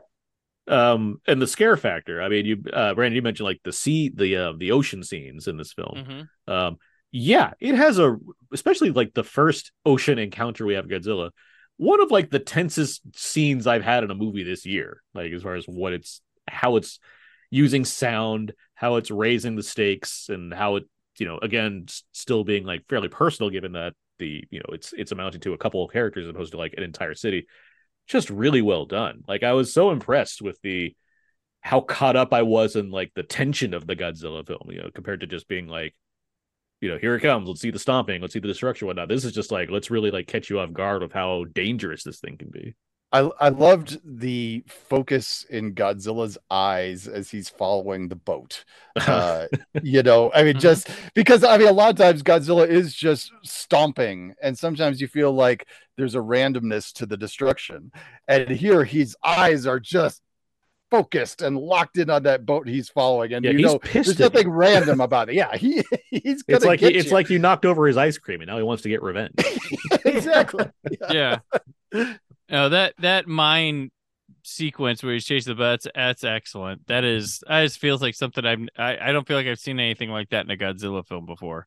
And that's a a heck of a sequence of Yeah, sus- just- suspense and you know setups and And the score being as like somber and horrific as it is. Like I love how how this music the, the original score here doesn't really feel all that bombastic until Sure. they use the Ifukube stuff. mm-hmm. And it just it fits perfectly again with the horror element that they're going for. they use the original music cues at just the right moments. It, Yeah. it, it it works perfectly. In fact, I I looked over at, at when the the uh this the, the iconic score started in the big climax and I caught myself tapping my foot and that and I just kind of randomly looked down the aisle at the person sitting several seats down from me and I could see that he was doing the same thing. I was like, ah, clearly another fan here. Mm. but you know, that that classic music cue uh it, it's it's not a fan service thing at all. It comes in perfectly, and it's as, as Mhm. effective, uh, maybe even more effective than it, as it was in the 1950s.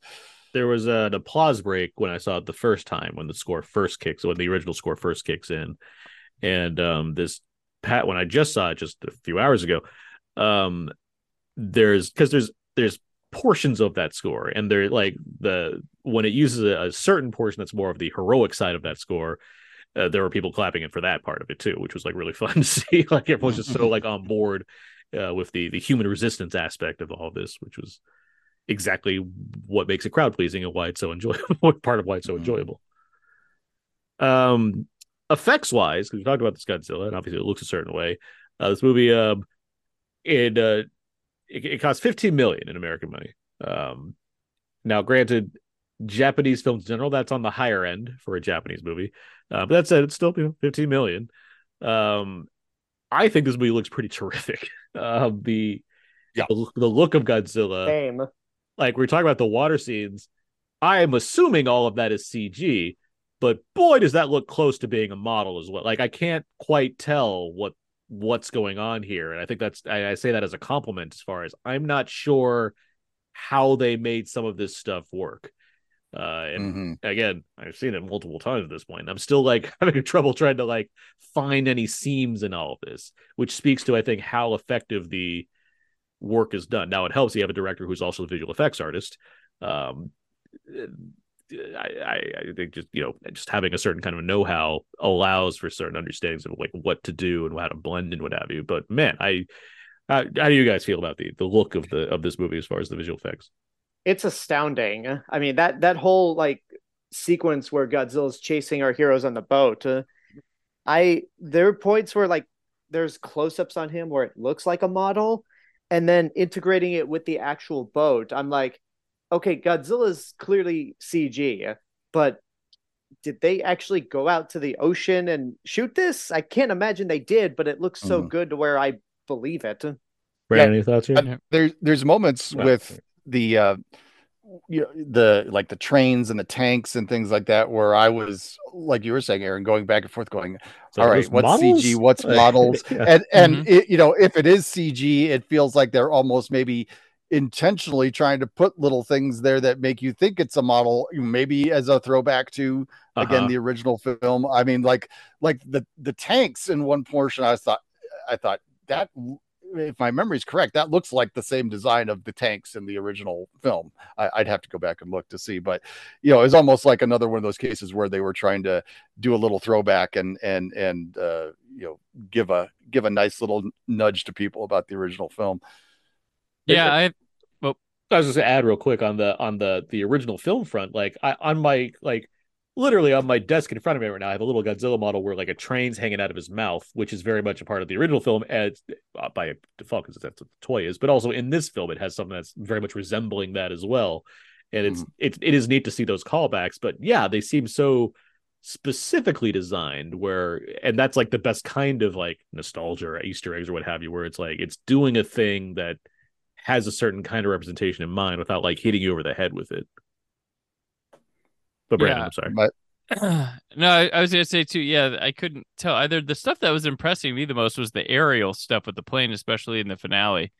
Yeah. Um, the way the way they shot it, the way like I I don't know if it was a dig- it was probably a digital plane, but it looked pretty genuine, and the way they shot it looked like you would. ju- So they were probably, you know, looking at World War II footage. You know, the Star Wars thing where you kind of look at it and kind of shoot it like it would be a real plane, even though it's all fake Mhm. um maybe they use maybe they were using uh models as reference points shooting those and then digitally capturing them later that's a thing people do now too um they were uh i was just recently watching the the mandalorian um 4ks where they're showing uh how they did the um the razor crest uh shooting that and they actually did old school model work with that and then later uh, did some digital replacements and stuff, but they actually built the model and tried to use that where possible.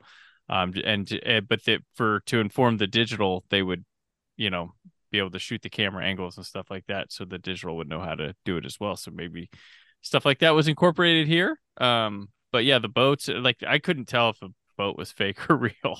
Like that's the the good stuff there. And Um, we, I mean, we are talking about God, the the Toho Godzilla franchise, where like Yeah. regardless of how certain people may feel about Suitmation or what have you, like it's a studio that is you know, been innovative with how they do Godzilla stuff, let alone other films that they've done for, you know, go, going on 70 years at this point. Like it's so Mhm. it's not it's not it's not it shouldn't entirely be a surprise that we're so like you know flabbergasted by what's going on with the visual effects here. if anything, it's just really cool to be like Toho's still doing it. Like they're still figuring out like ways to do things that we haven't seen necessarily handled in certain ways before when it comes to in a realm where every week there's some kind of like crazy tentpole whether it does well or not. Like here's Jap Japan coming in and being like, yeah, we made another Godzilla movie. We had some innovative ideas of how to make this one. Well, and I, I always I was telling my son uh on the way on the drive back or whatever, I was like, you know what, I, you know, one of the things I appreciate about the Toho stuff is no matter how far technology has gone, they will still keep the form and look of Godzilla to remind you of a guy Yeah. in a costumes formation. Yeah. Uh, Mhm. You know, they they have just mere, merely polished edges on that idea. Whereas, like you go here in the United States, it's like make him a big dinosaur, and then, but like that look, that idea, you know, he's got a recognizable face. He's Godzilla, and he's got uh, personality and character, and it comes through because he's got that consistent look that they haven't radically changed Mhm. because technology allows now. They're like, you know what? For for so many, you know, for 30 some years before you know we could be 40 uh doing computer stuff with these uh he, he looked like this so when you if you're gonna do them digital uh there's your reference make them look like you know look look like that so that's one thing i i always admire that they don't just because they can they they really adhere to just because you can doesn't mean you should That said, I'm I'm fully on board with Godzilla sprinting in that new Godzilla times Kong trailer. it's just really fun to me to see Yeah. Yeah. his giant legs like running.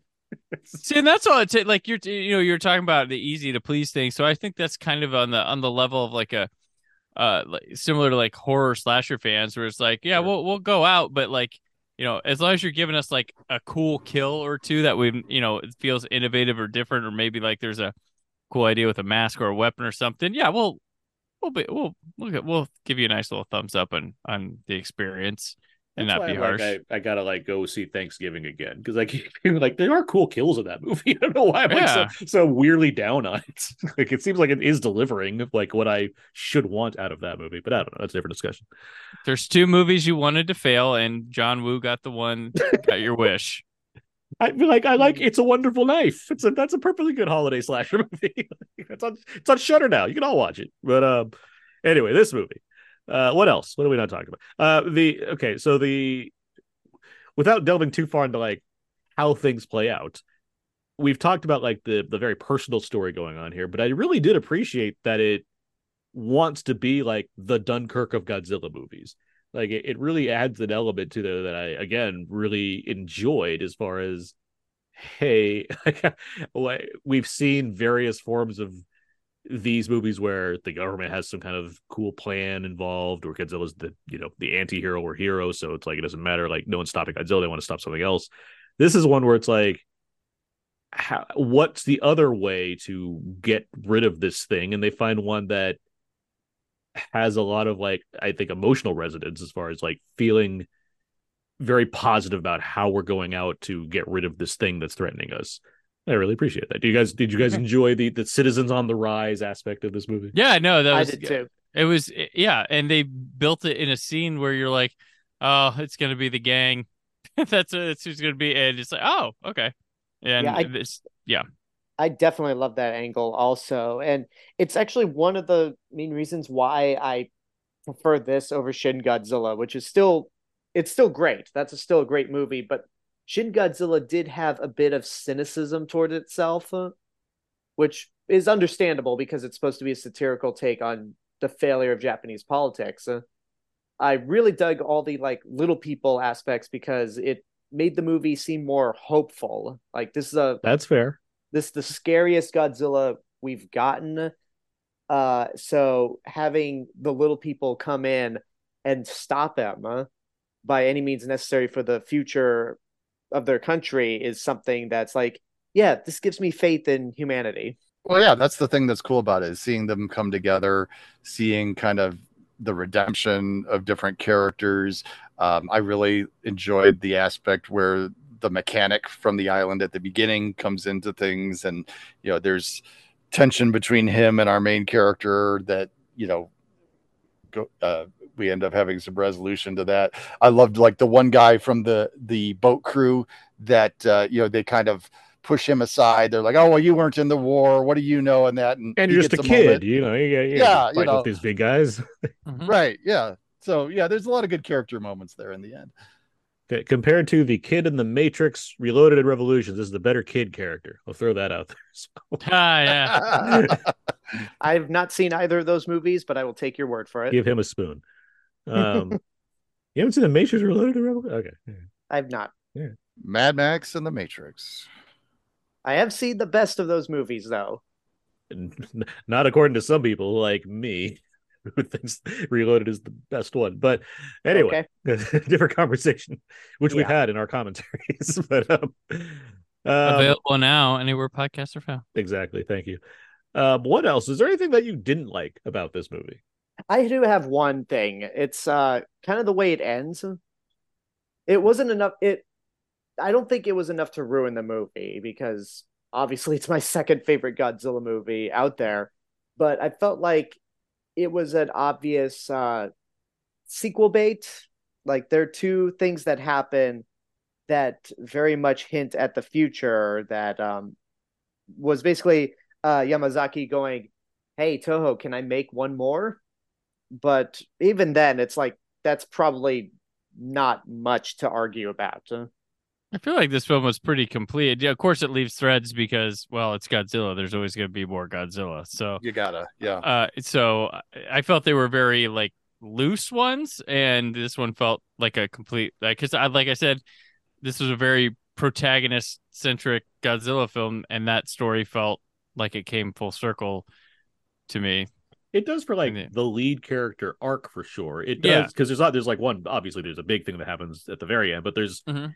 a hint of something else going on with that smaller side of things. I'm like, what would that be? Like, what, what would that what would that extra story could amount to? But Yeah. but I I can like I I I can agree. It's a very it's a very one it if this was all if this was ever just a one off. Like if we never return to this specific, you know, set of characters again, I'd be fine. Like I feel like I, I got the closure I need in that regard. Um, but I hear you, Alex. I, I, I mean, I, I, I, you know, it's it's offering certain things where it's like, well, where where does that go? Like, there's a ling- there's a lingering that I can see there. yeah especially considering that the last shot of the movie is very reminiscent to another ending of another godzilla Mm, movie that sure. didn't get a follow-up that's all i'll say Mhm. Anybody else have any anything on the on the negative side? Doesn't sound like it. Uh, well, just the title. Um, Here's a question for you. We are obviously talking about this movie. Monarch is currently a TV show on Apple, and we have a new Godzilla movie in America coming out in April. Is there such thing as too much Godzilla? no I don't think it's as in your face with things as you know because there's probably a ton of people even though it's made 11 million over the weekend there's probably most people didn't know of this um Mhm. movie uh monarch's not uh, on like a premier streaming service uh, and it's not getting pushed at people a lot and it's rather rather relatively light and I, yeah, I just it's it's quite. You think the pretty niche different, aspect but is still there? niche aspect's still there. Uh, people are gonna know about Godzilla. Um, you know, cross on its side becomes an X Kong, and that. But like aside from that, that's the one they're they're really gonna know about. It's not like there there's no and there's no pressure to keep with the Godzilla uh, universe that feels like it feels fun or like oh, I'll check that out or it's you know for those people. I think the prime thing to get people to go to is going to be um, that movie uh, with Kong and the Bad Apes, and Kong and the Badass Yeah. is one of my favorite punk bands from the '90s. it is. uh, but like, I, I don't feel the TV show's got a lot of pressure. It feels like a bonus if you're into it. Yeah, And this is uh, an international film playing in theaters that just has a Godzilla thing, and yeah, I I, I really don't see it as too much at this time. I mean, I I will add to my uh no uh to expand on that. Um we're getting more Godzilla than we probably gotten in the past, but they're all very different from one another. Yeah. Like uh Mhm. every movie in the Reiwa era has been vastly different. Yeah. Shin Godzilla, the anime trilogy, minus one, all very different movies from one another. The monster verse is clearly its own thing and a different type of Godzilla. So my idea is like, hey, keep doing, keep giving us all the Godzilla as long as they're doing unique things.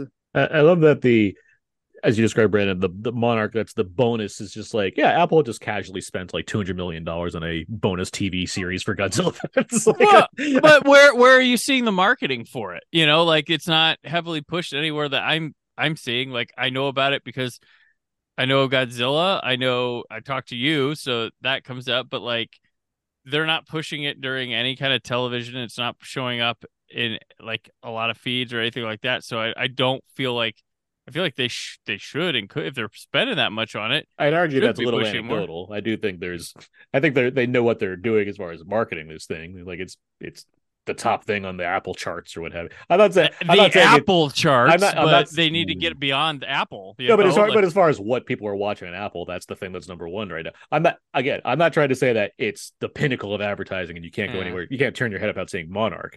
right. I- and what I'm leaning more on is it's just funny to me that this show exists to begin with uh, because you yourself described it as a bonus Godzilla show. And it's like that is what it is. It's just like yeah. if you like Monarch, here, here's a whole TV show for you that just happens to cost one of those two hundred million dollar checks that we write every now and then. That's that's very humorous to me that this exists to that extent. Well, I mean, look, I mean, we saw earlier uh, a couple months ago, Universal spent four hundred million dollars to make Exorcist movies, and then that they were kind of like, eh, here, here. Hey, we raced out to see. Right. So, we I mean, I grant there was a strike going on, but you can you could push trailers on people. You can throw it down, cram it down Oh, our yeah. throats, Yeah, but yeah. they Le- Leslie Odom Jr. not being on Fallon one week was really Right. really what held up that Exorcist movie. Right. I'm just saying, like I, I, I. No, I will give a benefit agree. of the in, in a general because- sense. I absolutely agree that there's that that lack of awareness certainly hurt things. There's another major movie franchise we haven't talked about at all uh, that certainly I think suffered due to the strikes for Mhm. so to one at least for one reason. Um, but uh, I to answer this question by the way, I agree with no. I, I think there is so much diversity between um the Godzilla material that's going around there where it's like no whatever like Well, the, and and it doesn't feel like I said. There's no pressure to keep up with each and every one of everything. exactly yeah You you're not yeah. you, you don't need to watch Monarch to get Godzilla minus one hmm Or Godzilla X Kong. yeah There, That there works. never has been. I mean, you know, you could jump in wherever with the Right, yeah, Godzilla series Perfect. going Yeah. back. You know? Yep. Although that would be funny. Uh, somebody goes and it's like, man, I want to check out G- uh, Godzilla minus one, but I want to. I feel like this Monarch TV show might be important beforehand. I'll watch this first. I mean I'm Yeah. sure there I'm sure that's not entirely uncommon I would say in droves people are thinking that but I can't I can't imagine that there's not I mean, it confused the AV club, right? yeah it did yes you're not wrong there you go on a published video um that they oh said no! Experts. They said experts. experts that were and they they released that and they're like yeah we nailed this one Um, Oh, Um, so we've seen to move on with more questions. We've seen Godzilla act as an antagonist in the past couple Toho films. Uh, at this point, do you have a preference of your Godzilla? Do you like him being a kind of defender of Earth, or do you prefer him in this like scary mode? I like the villain. I like him as the villain. It's scary. I mean, in fact, again, going back to the random conversations that came up as I was leaving the theater, that's something that people were saying. They're saying, I like it better when Godzilla's the bad guy. I prefer him as a villain as well. Um, although I am partial to him being kind of like the lesser of two evils, where it's like, yeah, he's there's clearly badder monsters out there, but Godzilla doesn't really care about humanity. Yeah. Let, I, I- let Gamera be the friend of all children, and Godzilla can destroy the world. There you go. yeah. I'd, I'd say yeah, m- vil- villain because you know that's his origin, and it's yeah. You want to be scared of the thing destroying the like. It's not like oh, he's just destroying that city. There he goes again, but he is hmm. whooping another one's. You know, like sta- danger Yeah, comes I with mean the territory. that, that's why I like him in like anti-hero mode where because I because I do enjoy him fighting other giant things because that's just what I'm into. Mhm. Um, so that's something something like Ghidorah, King of the Monsters, where it's like Rodan and Godzilla are just assholes fucking things up, and then Mothra's like, guys, can you can you stop that for a second so we can fight this three-headed dragon monster? Like, that's that's my deal. That's that's where I'm at right now with these things. Um, guys, cut it out, okay? There's a, there's a three-headed monster. We gotta go fight that for a minute. Yeah, they're like, no, we don't want to. We don't want to. We like mean." destroying the world. the world. It's mean. almost like humans are mean to us. Uh, Alexander, you've said that this is like your your second favorite Godzilla movie at this point. I'm curious, the rest of you guys, uh, where where, where do you think this is ranking for you? Probably Pretty top, high. I mean, top yeah. five. Yeah. yeah. It's easy. Uh, I mean, yeah, that's uh, you know, it's. I, I I look forward to a few months from now when I can like separate myself a bit more and see like where my final ranking is for this for now. Uh, but no, it's it really is a top tier Godzilla film. Like it's really like I, I would have been happy to field other guests on this episode that had counter opinions, but the problem is there just aren't any. like it's a really good movie. People really like it. Um I mean, I'm I'm ranking this in my top five for the year so far. So I mean, I I'm sure It's I very haven't good. seen anywhere near as much as Aaron has, but uh, for the things that I have seen, yeah, this this is up there. Yeah, this is certainly going to make my top five, maybe the top, unless something else comes in and beats it. Well, I mean, that what's it that that anything but you of Glenn Powell is coming out soon, so there's still that, and uh, you haven't you haven't seen Candy Cane Lane yet, so I mean, there's room. But uh, well, I saw the trailer for that anything but you trailer. For my, we were watching the movie. He's like, this look. He, he looked over me. He's like, this looks terrible. I know it looks really bad. Yeah. Um. All right. Well, I think we've talked a lot about Godzilla minus one. It seems like we have a few positive things to say about it. Uh, but with that in mind, this theater, this movie is out currently in like all the premium theaters. It's in IMAX. It's in Screen X. It's in uh, 4DX, RPX, Dolby's, um, and good on it. Um, I'm not sure how long it's going to be in theaters though. I believe they said it was like initially a week, unless it like did a certain amount, and it's certainly doing pretty well. So I'm, I don't know how long it's going to remain in theaters. It'd be nice if it remained a little, you know, It for a could do another four or five next week. It could. It yeah, could. So I mean, Funimation, when they released Shin Godzilla, they said it's a two week engagement. And Mhm. because of how much it was bringing in for a limited release, they extended its run. So, Toho, look look at what the movie's doing here critically and financially. Yeah, I uh I, I certainly hope that is a part of it, so people have more of an opportunity to see it. With all of that in mind, when should people see absent that, when should people see this movie? Alexander, when should people see Godzilla minus one? Do it now. Schwarzenegger has nothing to do with Godzilla. I just wanted to do the impression. Todd, how about you? When should people see this movie? Yeah, uh, yesterday. I mean, go see this right away. This is a blast. Brandon? Uh, probably six years from now on Tubi. Oh, No, go. It's Godzilla. It's a, I mean Godzilla. New Godzilla movie equals go see it in the theater regardless. But um, if there's anyone to go see and probably have the maximum enjoyment from any naysayer, it'd be this one. Yeah, uh, in, entirely in agreement. See it on the biggest screen you can. It's great. It's fantastic. It, it, it, it the sound is wonderful. So see it in a really good theater. That'd be great. Uh, get the get the full experience for sure. Okay, well, we've done it. We've talked entirely about Godzilla minus one. Uh, let's move on now. Let's get to uh, let's get to let's get to some games over here. all right. That, of course, is the improv theme for games. And I have a game. I have a game for you guys this week. Uh, it is called Godzilla's Humans.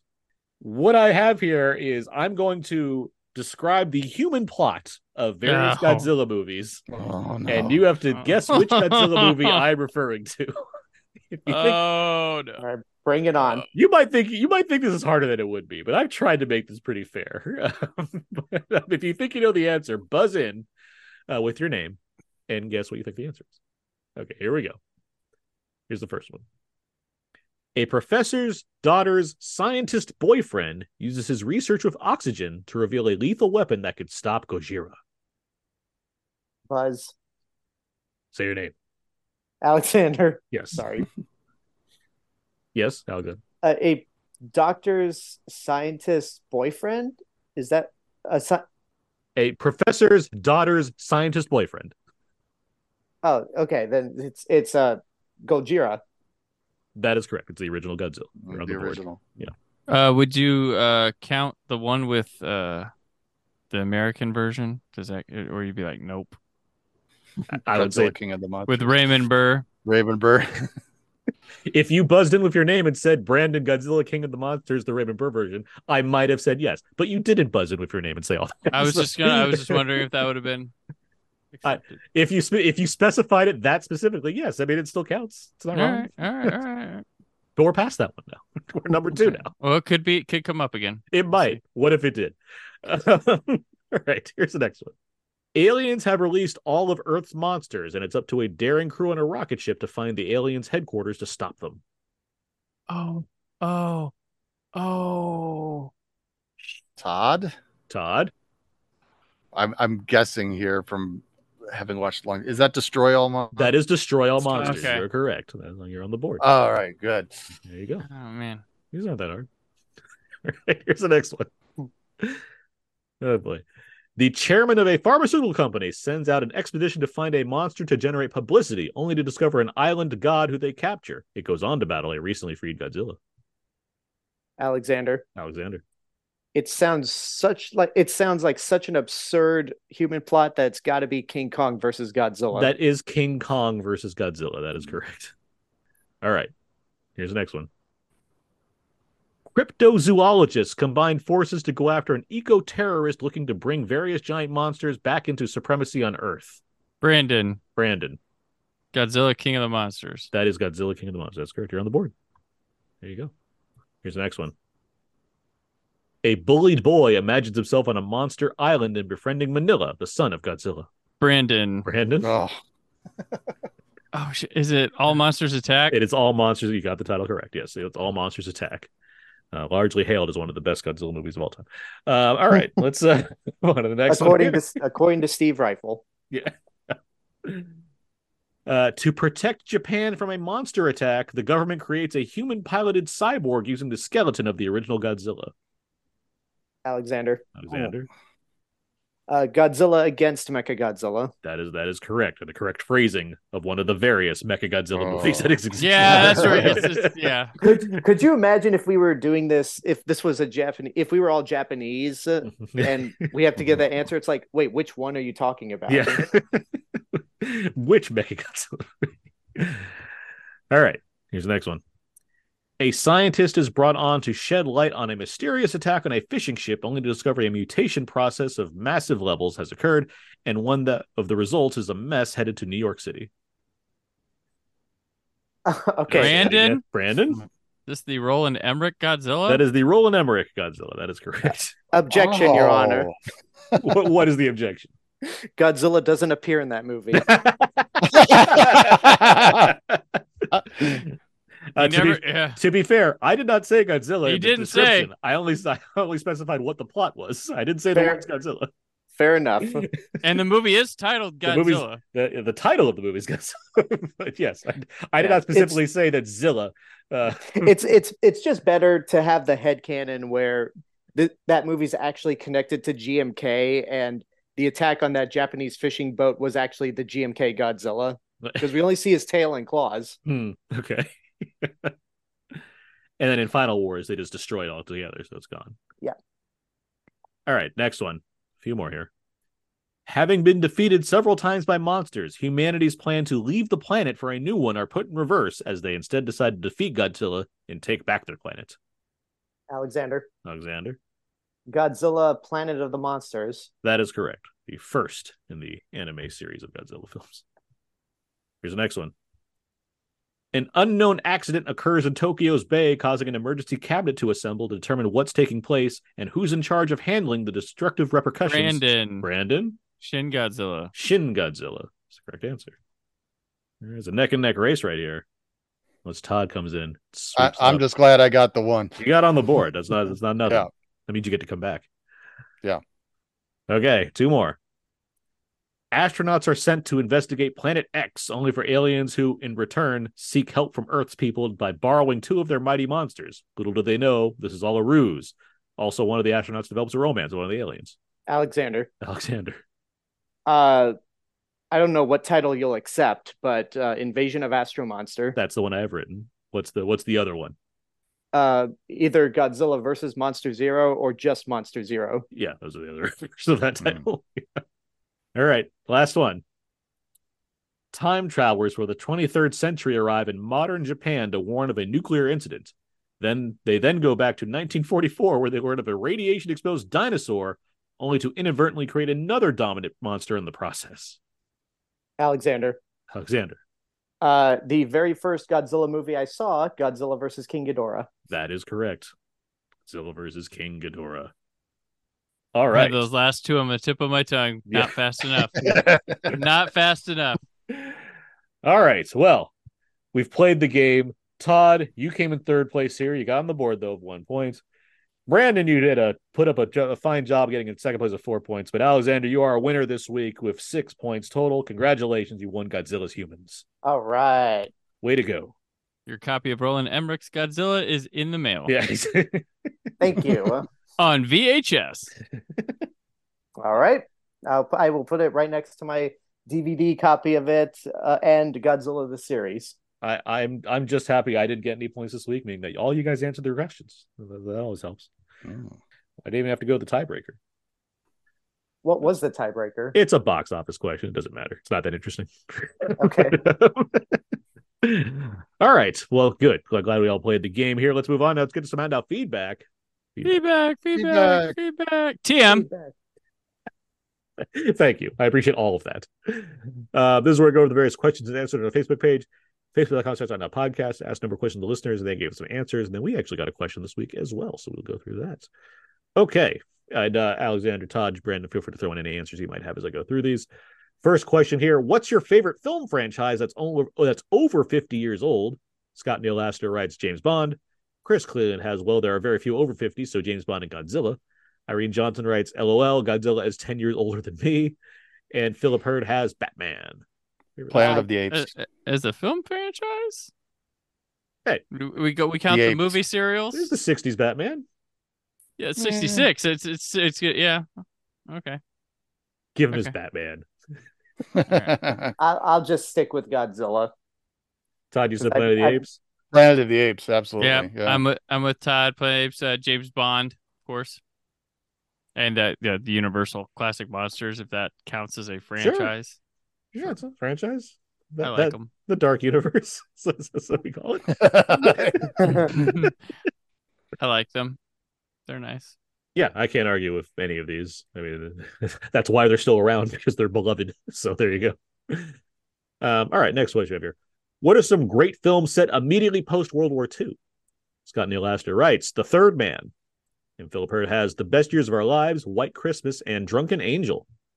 Um, Best Years of Our Lives is certainly a fantastic one. Uh, like that was one of I saw. It was one of those movies I saw in film class and didn't know a thing about it. All I knew is that it was like a three and a half hour, three hour old movie. It's like that's rare, Mhm. especially without intermission or whatever. So I didn't know what to expect from it, and it is. If anyone who hasn't seen it, you gotta check it out. It, it is a very, very good movie. You're not wrong. I had Bad Day at Black Rock. That's, yeah, there you go. It's a good one. Yeah. Mm, I don't know. Fair enough. I will say, like Third Man, that's a that's a great choice. It's a good pick. That's a great choice. Yeah, Yeah. that's that's yeah. All right, next one. Who's your favorite Godzilla antagonist? Philip has Ghidorah, the three-headed monster. Irene Johnson has Mecha Godzilla, and Chris Cleland has Destoroyah and Space Godzilla. I would say I would say Biolante. yeah. Like Biolante is just such a unique uh a unique creation in terms of like in universe and how they make how they made the suit or animatronic. Mhm. It's a shame she like only appeared in one movie. Brandon, Todd? Um, I mentioned mine up top, but Hedorah, the smog monster, yeah. and I like King Ghidorah too. So. Yeah. Ghidorah is great, but uh, I, I'm a big fan of Mothra. Mothra is my favorite Toho in general, but yeah, so I got to give it up for Mothra. I, I'm a big Ghidorah fan for sure. It just something about the idea of three heads makes me just like like, like how does that work? I, Better, I, better than one. I, I I like that it's such a go-to like villain as far like if Rodan's a giant dick because he is. Um, I like the Geeter is an asshole. like it's just like it's such Yeah. a there's nothing to it beyond like I just hate everything. like, I'm going to destroy you. that is Yeah. my thing. Yeah, Uh, but then and then there's Kevin. Yeah. the, the third head. Uh, and uh, I mean, I the concept of Mecha Godzilla has always been fun to me, just because it's like it's the same logic as Space Godzilla. It's like, well, what if this, but we add a word on top of it, and that's what we have. just, that's very funny to me. I'm, pr- I'm I've always been very sure that Godzilla versus Mecha Godzilla two. That's the '90s one, right? Yeah. I, I've always I, I'm pretty sure that's like the first one I watched like in full. Like I was certainly aware of Godzilla and I'd seen like bits and pieces of other Godzilla films, but I'm pretty sure when I was young that was the first like full Godzilla movie I'd seen. Um, and it's just like such a a it's like so there's a Godzilla and then there is a mecha Godzilla. like that just throws me off like, so much. All right, uh, next question we have here. What are some great films dealing with battles at sea? Luke Thompson, friend of the show, has Popeye. I guess. Christopher Hill has Pirates of the Car- Pirates of the Caribbean films, Battleship, and The Seahawk. Uh, Joe Jans writes Master and Commander: of The Far Side of the World. Uh, Philip Hurd has Red Cliff, Greyhound, and Dunkirk. And Chris Cleveland has Master Commander and Das Boot. Great films dealing with battles at sea. Avatar: The Way of Water. There you go. Yeah, I I would I would think that. Crimson Tide. Sure. Oh, for some reason I was thinking of Crimson Peak. It's like, wait, that doesn't take place in the sea. Oh, Crimson Tide. Remember the house when I, when I went ashore? Speed Two, Cruise Control. right? Obviously, yeah. Those great, yeah, the great battles at course. sea on that movie. Mhm. Can't stop talking about. All right, Um, next question. What are some great films focused on or concerning possible atomic destruction? Philip Hurd has I Live in Fear. Chris Cleveland, ha- Chris Cleveland has Doctor Strangelove. Or however the bombs don't work. Yeah, that Strange one's Love, a- of yeah. course. That- Yes. Yeah, that's one of my all-time favorites. Um, War Games also came to mind. yeah. I, even though I haven't seen this movie in a while, uh, Miracle Mile. Okay. Yeah. Oh yeah, yeah. Yeah, that movie's just a weird, like a, a it's a weird kind of nightmarish film in a way, considering the time it came out, uh, and it's also like in my neighborhood, so it's like, Hmm. oh, this adds a lo- level of creepiness to it that is more effective because of where I live. We count uh matinee. Sure. Yeah. Oh yeah. Um, Doctor Strange lives like a goat because that's yeah, that's a favorite movie of mine in general. But Fail Safe on the other side of that, I think, is incredibly effective as well. It terrified me when I watched Mm. that movie. And um, at the same argument, uh, T two, honestly, that fucking nuclear Oh, yeah. dream that Sarah Yeah, Connor yeah. has, like, like that's that's frightening. It's frightening stuff. Uh, beneath the Planet of the Apes. There, yes. It's an a- ape-tastic Godzilla episode we have going on here. There you go. Um, next, last question here. Um, name some great films set in Tokyo. Philip Hurd has Whispers of the Heart, Tokyo Godfathers, Jiro Dreams of Sushi, and Nobody Knows. Chris Cleveland has Tokyo Gore Police, and Mark Paces has Akira. Uh, well, obviously, Fast and Furious Tokyo Drift is one of my answers. Kill Bill Volume One. There you go. I'll just I'll just go with Mothra. Okay. Like it's it's an easy answer, but that's probably my uh favorite of Toho's science fiction films that does not have Godzilla in it. I mean, my my, my answer for that would be Gar- Gar- the War of the Gargantuas. That'd be my favorite. Oh, War of the Gargantuas is amazing. Yeah. Desperately needs a Blu-ray. Desperately. yeah. I Criterion. always wanted the Gargantuas to fight Godzilla. I mean, why not? Yeah, pe- people say G- Gamera, and I'm like, turtles, whatever. I see, I've seen that fight. Let me see the Gargantuas go up against Godzilla. Yeah, the Sanda and Gaira need their due again. Mm-hmm. Yep. Maybe, maybe that's the secret weapon in Godzilla times Kong. If there's Gargantuas also with the Kongs. There you go. yeah. That that would be such a like big uh surprise there. I'd be I'd be down for it. All right. Um, Okay. Lost in Translation. There you go. It's a good movie. There you. Yeah, good set. Mhm. Now we got a question here from Philip Hurd. He, he asks, "Is there a Christmas time slash holiday film that you've discovered in recent years that you'd like to see get more attention, old or new? With the massive proliferation lately, it can be difficult to find diamonds in the rough."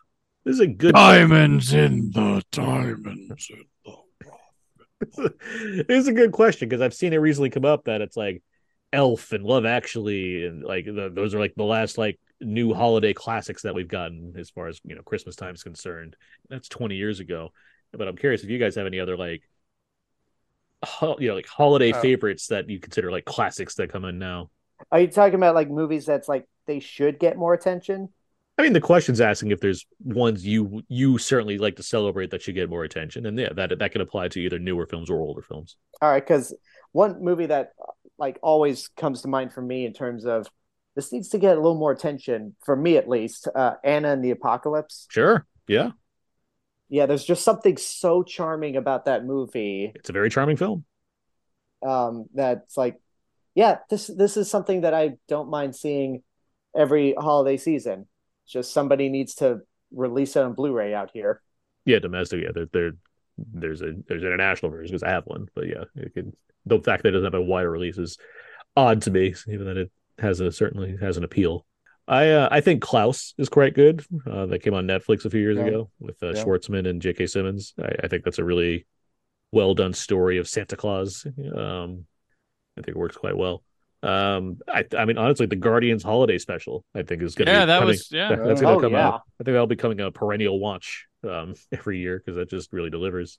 I'll plug my uh friend uh Greg Magoon's uh one he did for Hallmark uh called An Unexpected Christmas, which he liked to he wanted to write a Hallmark movie really bad, got to um it's not quite uh his script delivered, but he played with a lot of tropes of those stereotypes of those movies and stuff and it's consistently last it premiered 2 years ago and has been rated as the number one movie to check out uh, on those channels during the holiday season. So um, it's a it's a pretty solid, enjoyable little film. there you Um, go. for what he's got. If you're into those Hallmark movies, because I know people get addicted to them uh, this time of year.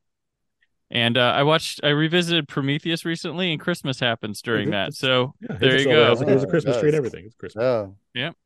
Uh, a kiss, kiss, Confirmed. kiss, kiss, bang, bang is a Christmas movie, and uh, Yep. that's one that I certainly. It's a Shane Black movie, so they're all Christmas movies. But that, that's one that I Yeah.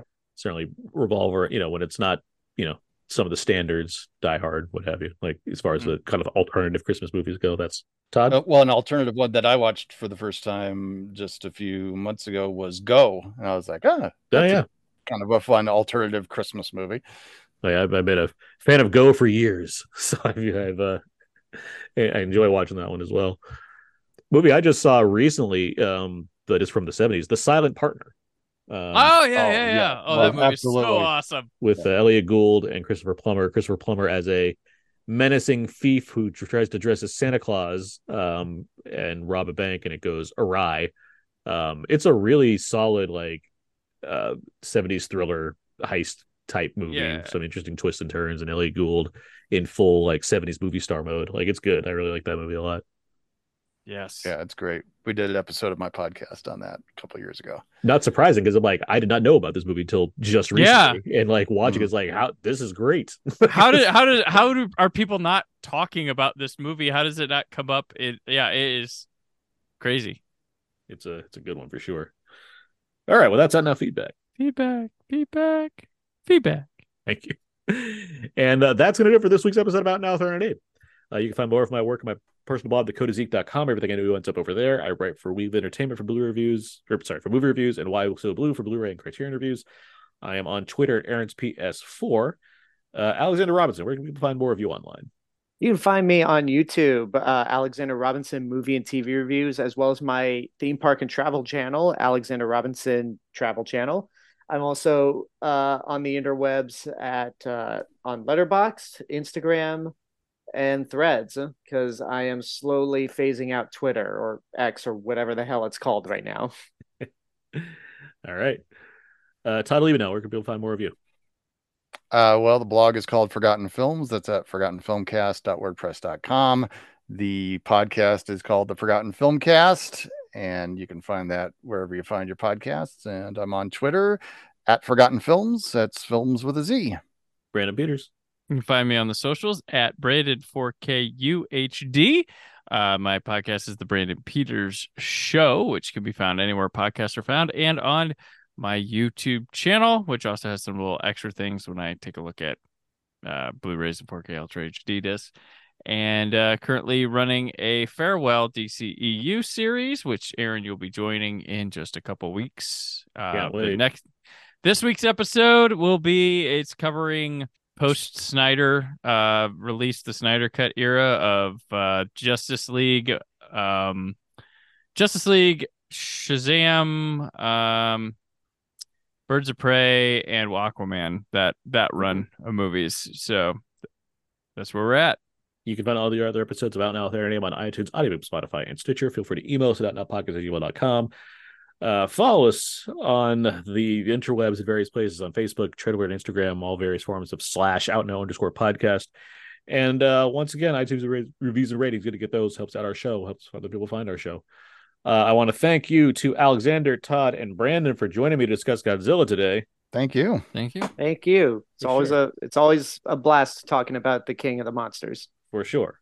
And I was very happy to do so and have so many different things to talk about. But with all that said, next week, not sure yet. Uh, I, I know Miyazaki's from The Boy and the Heron is getting released in a fairly wide capacity. That might be the episode that ideally Abe and I talk about as our main show, but we'll see. There's lots of things out there, uh, and we'll, you know, update as necessary. But that's going to do it for this week's episode. So until next time, so long. and goodbye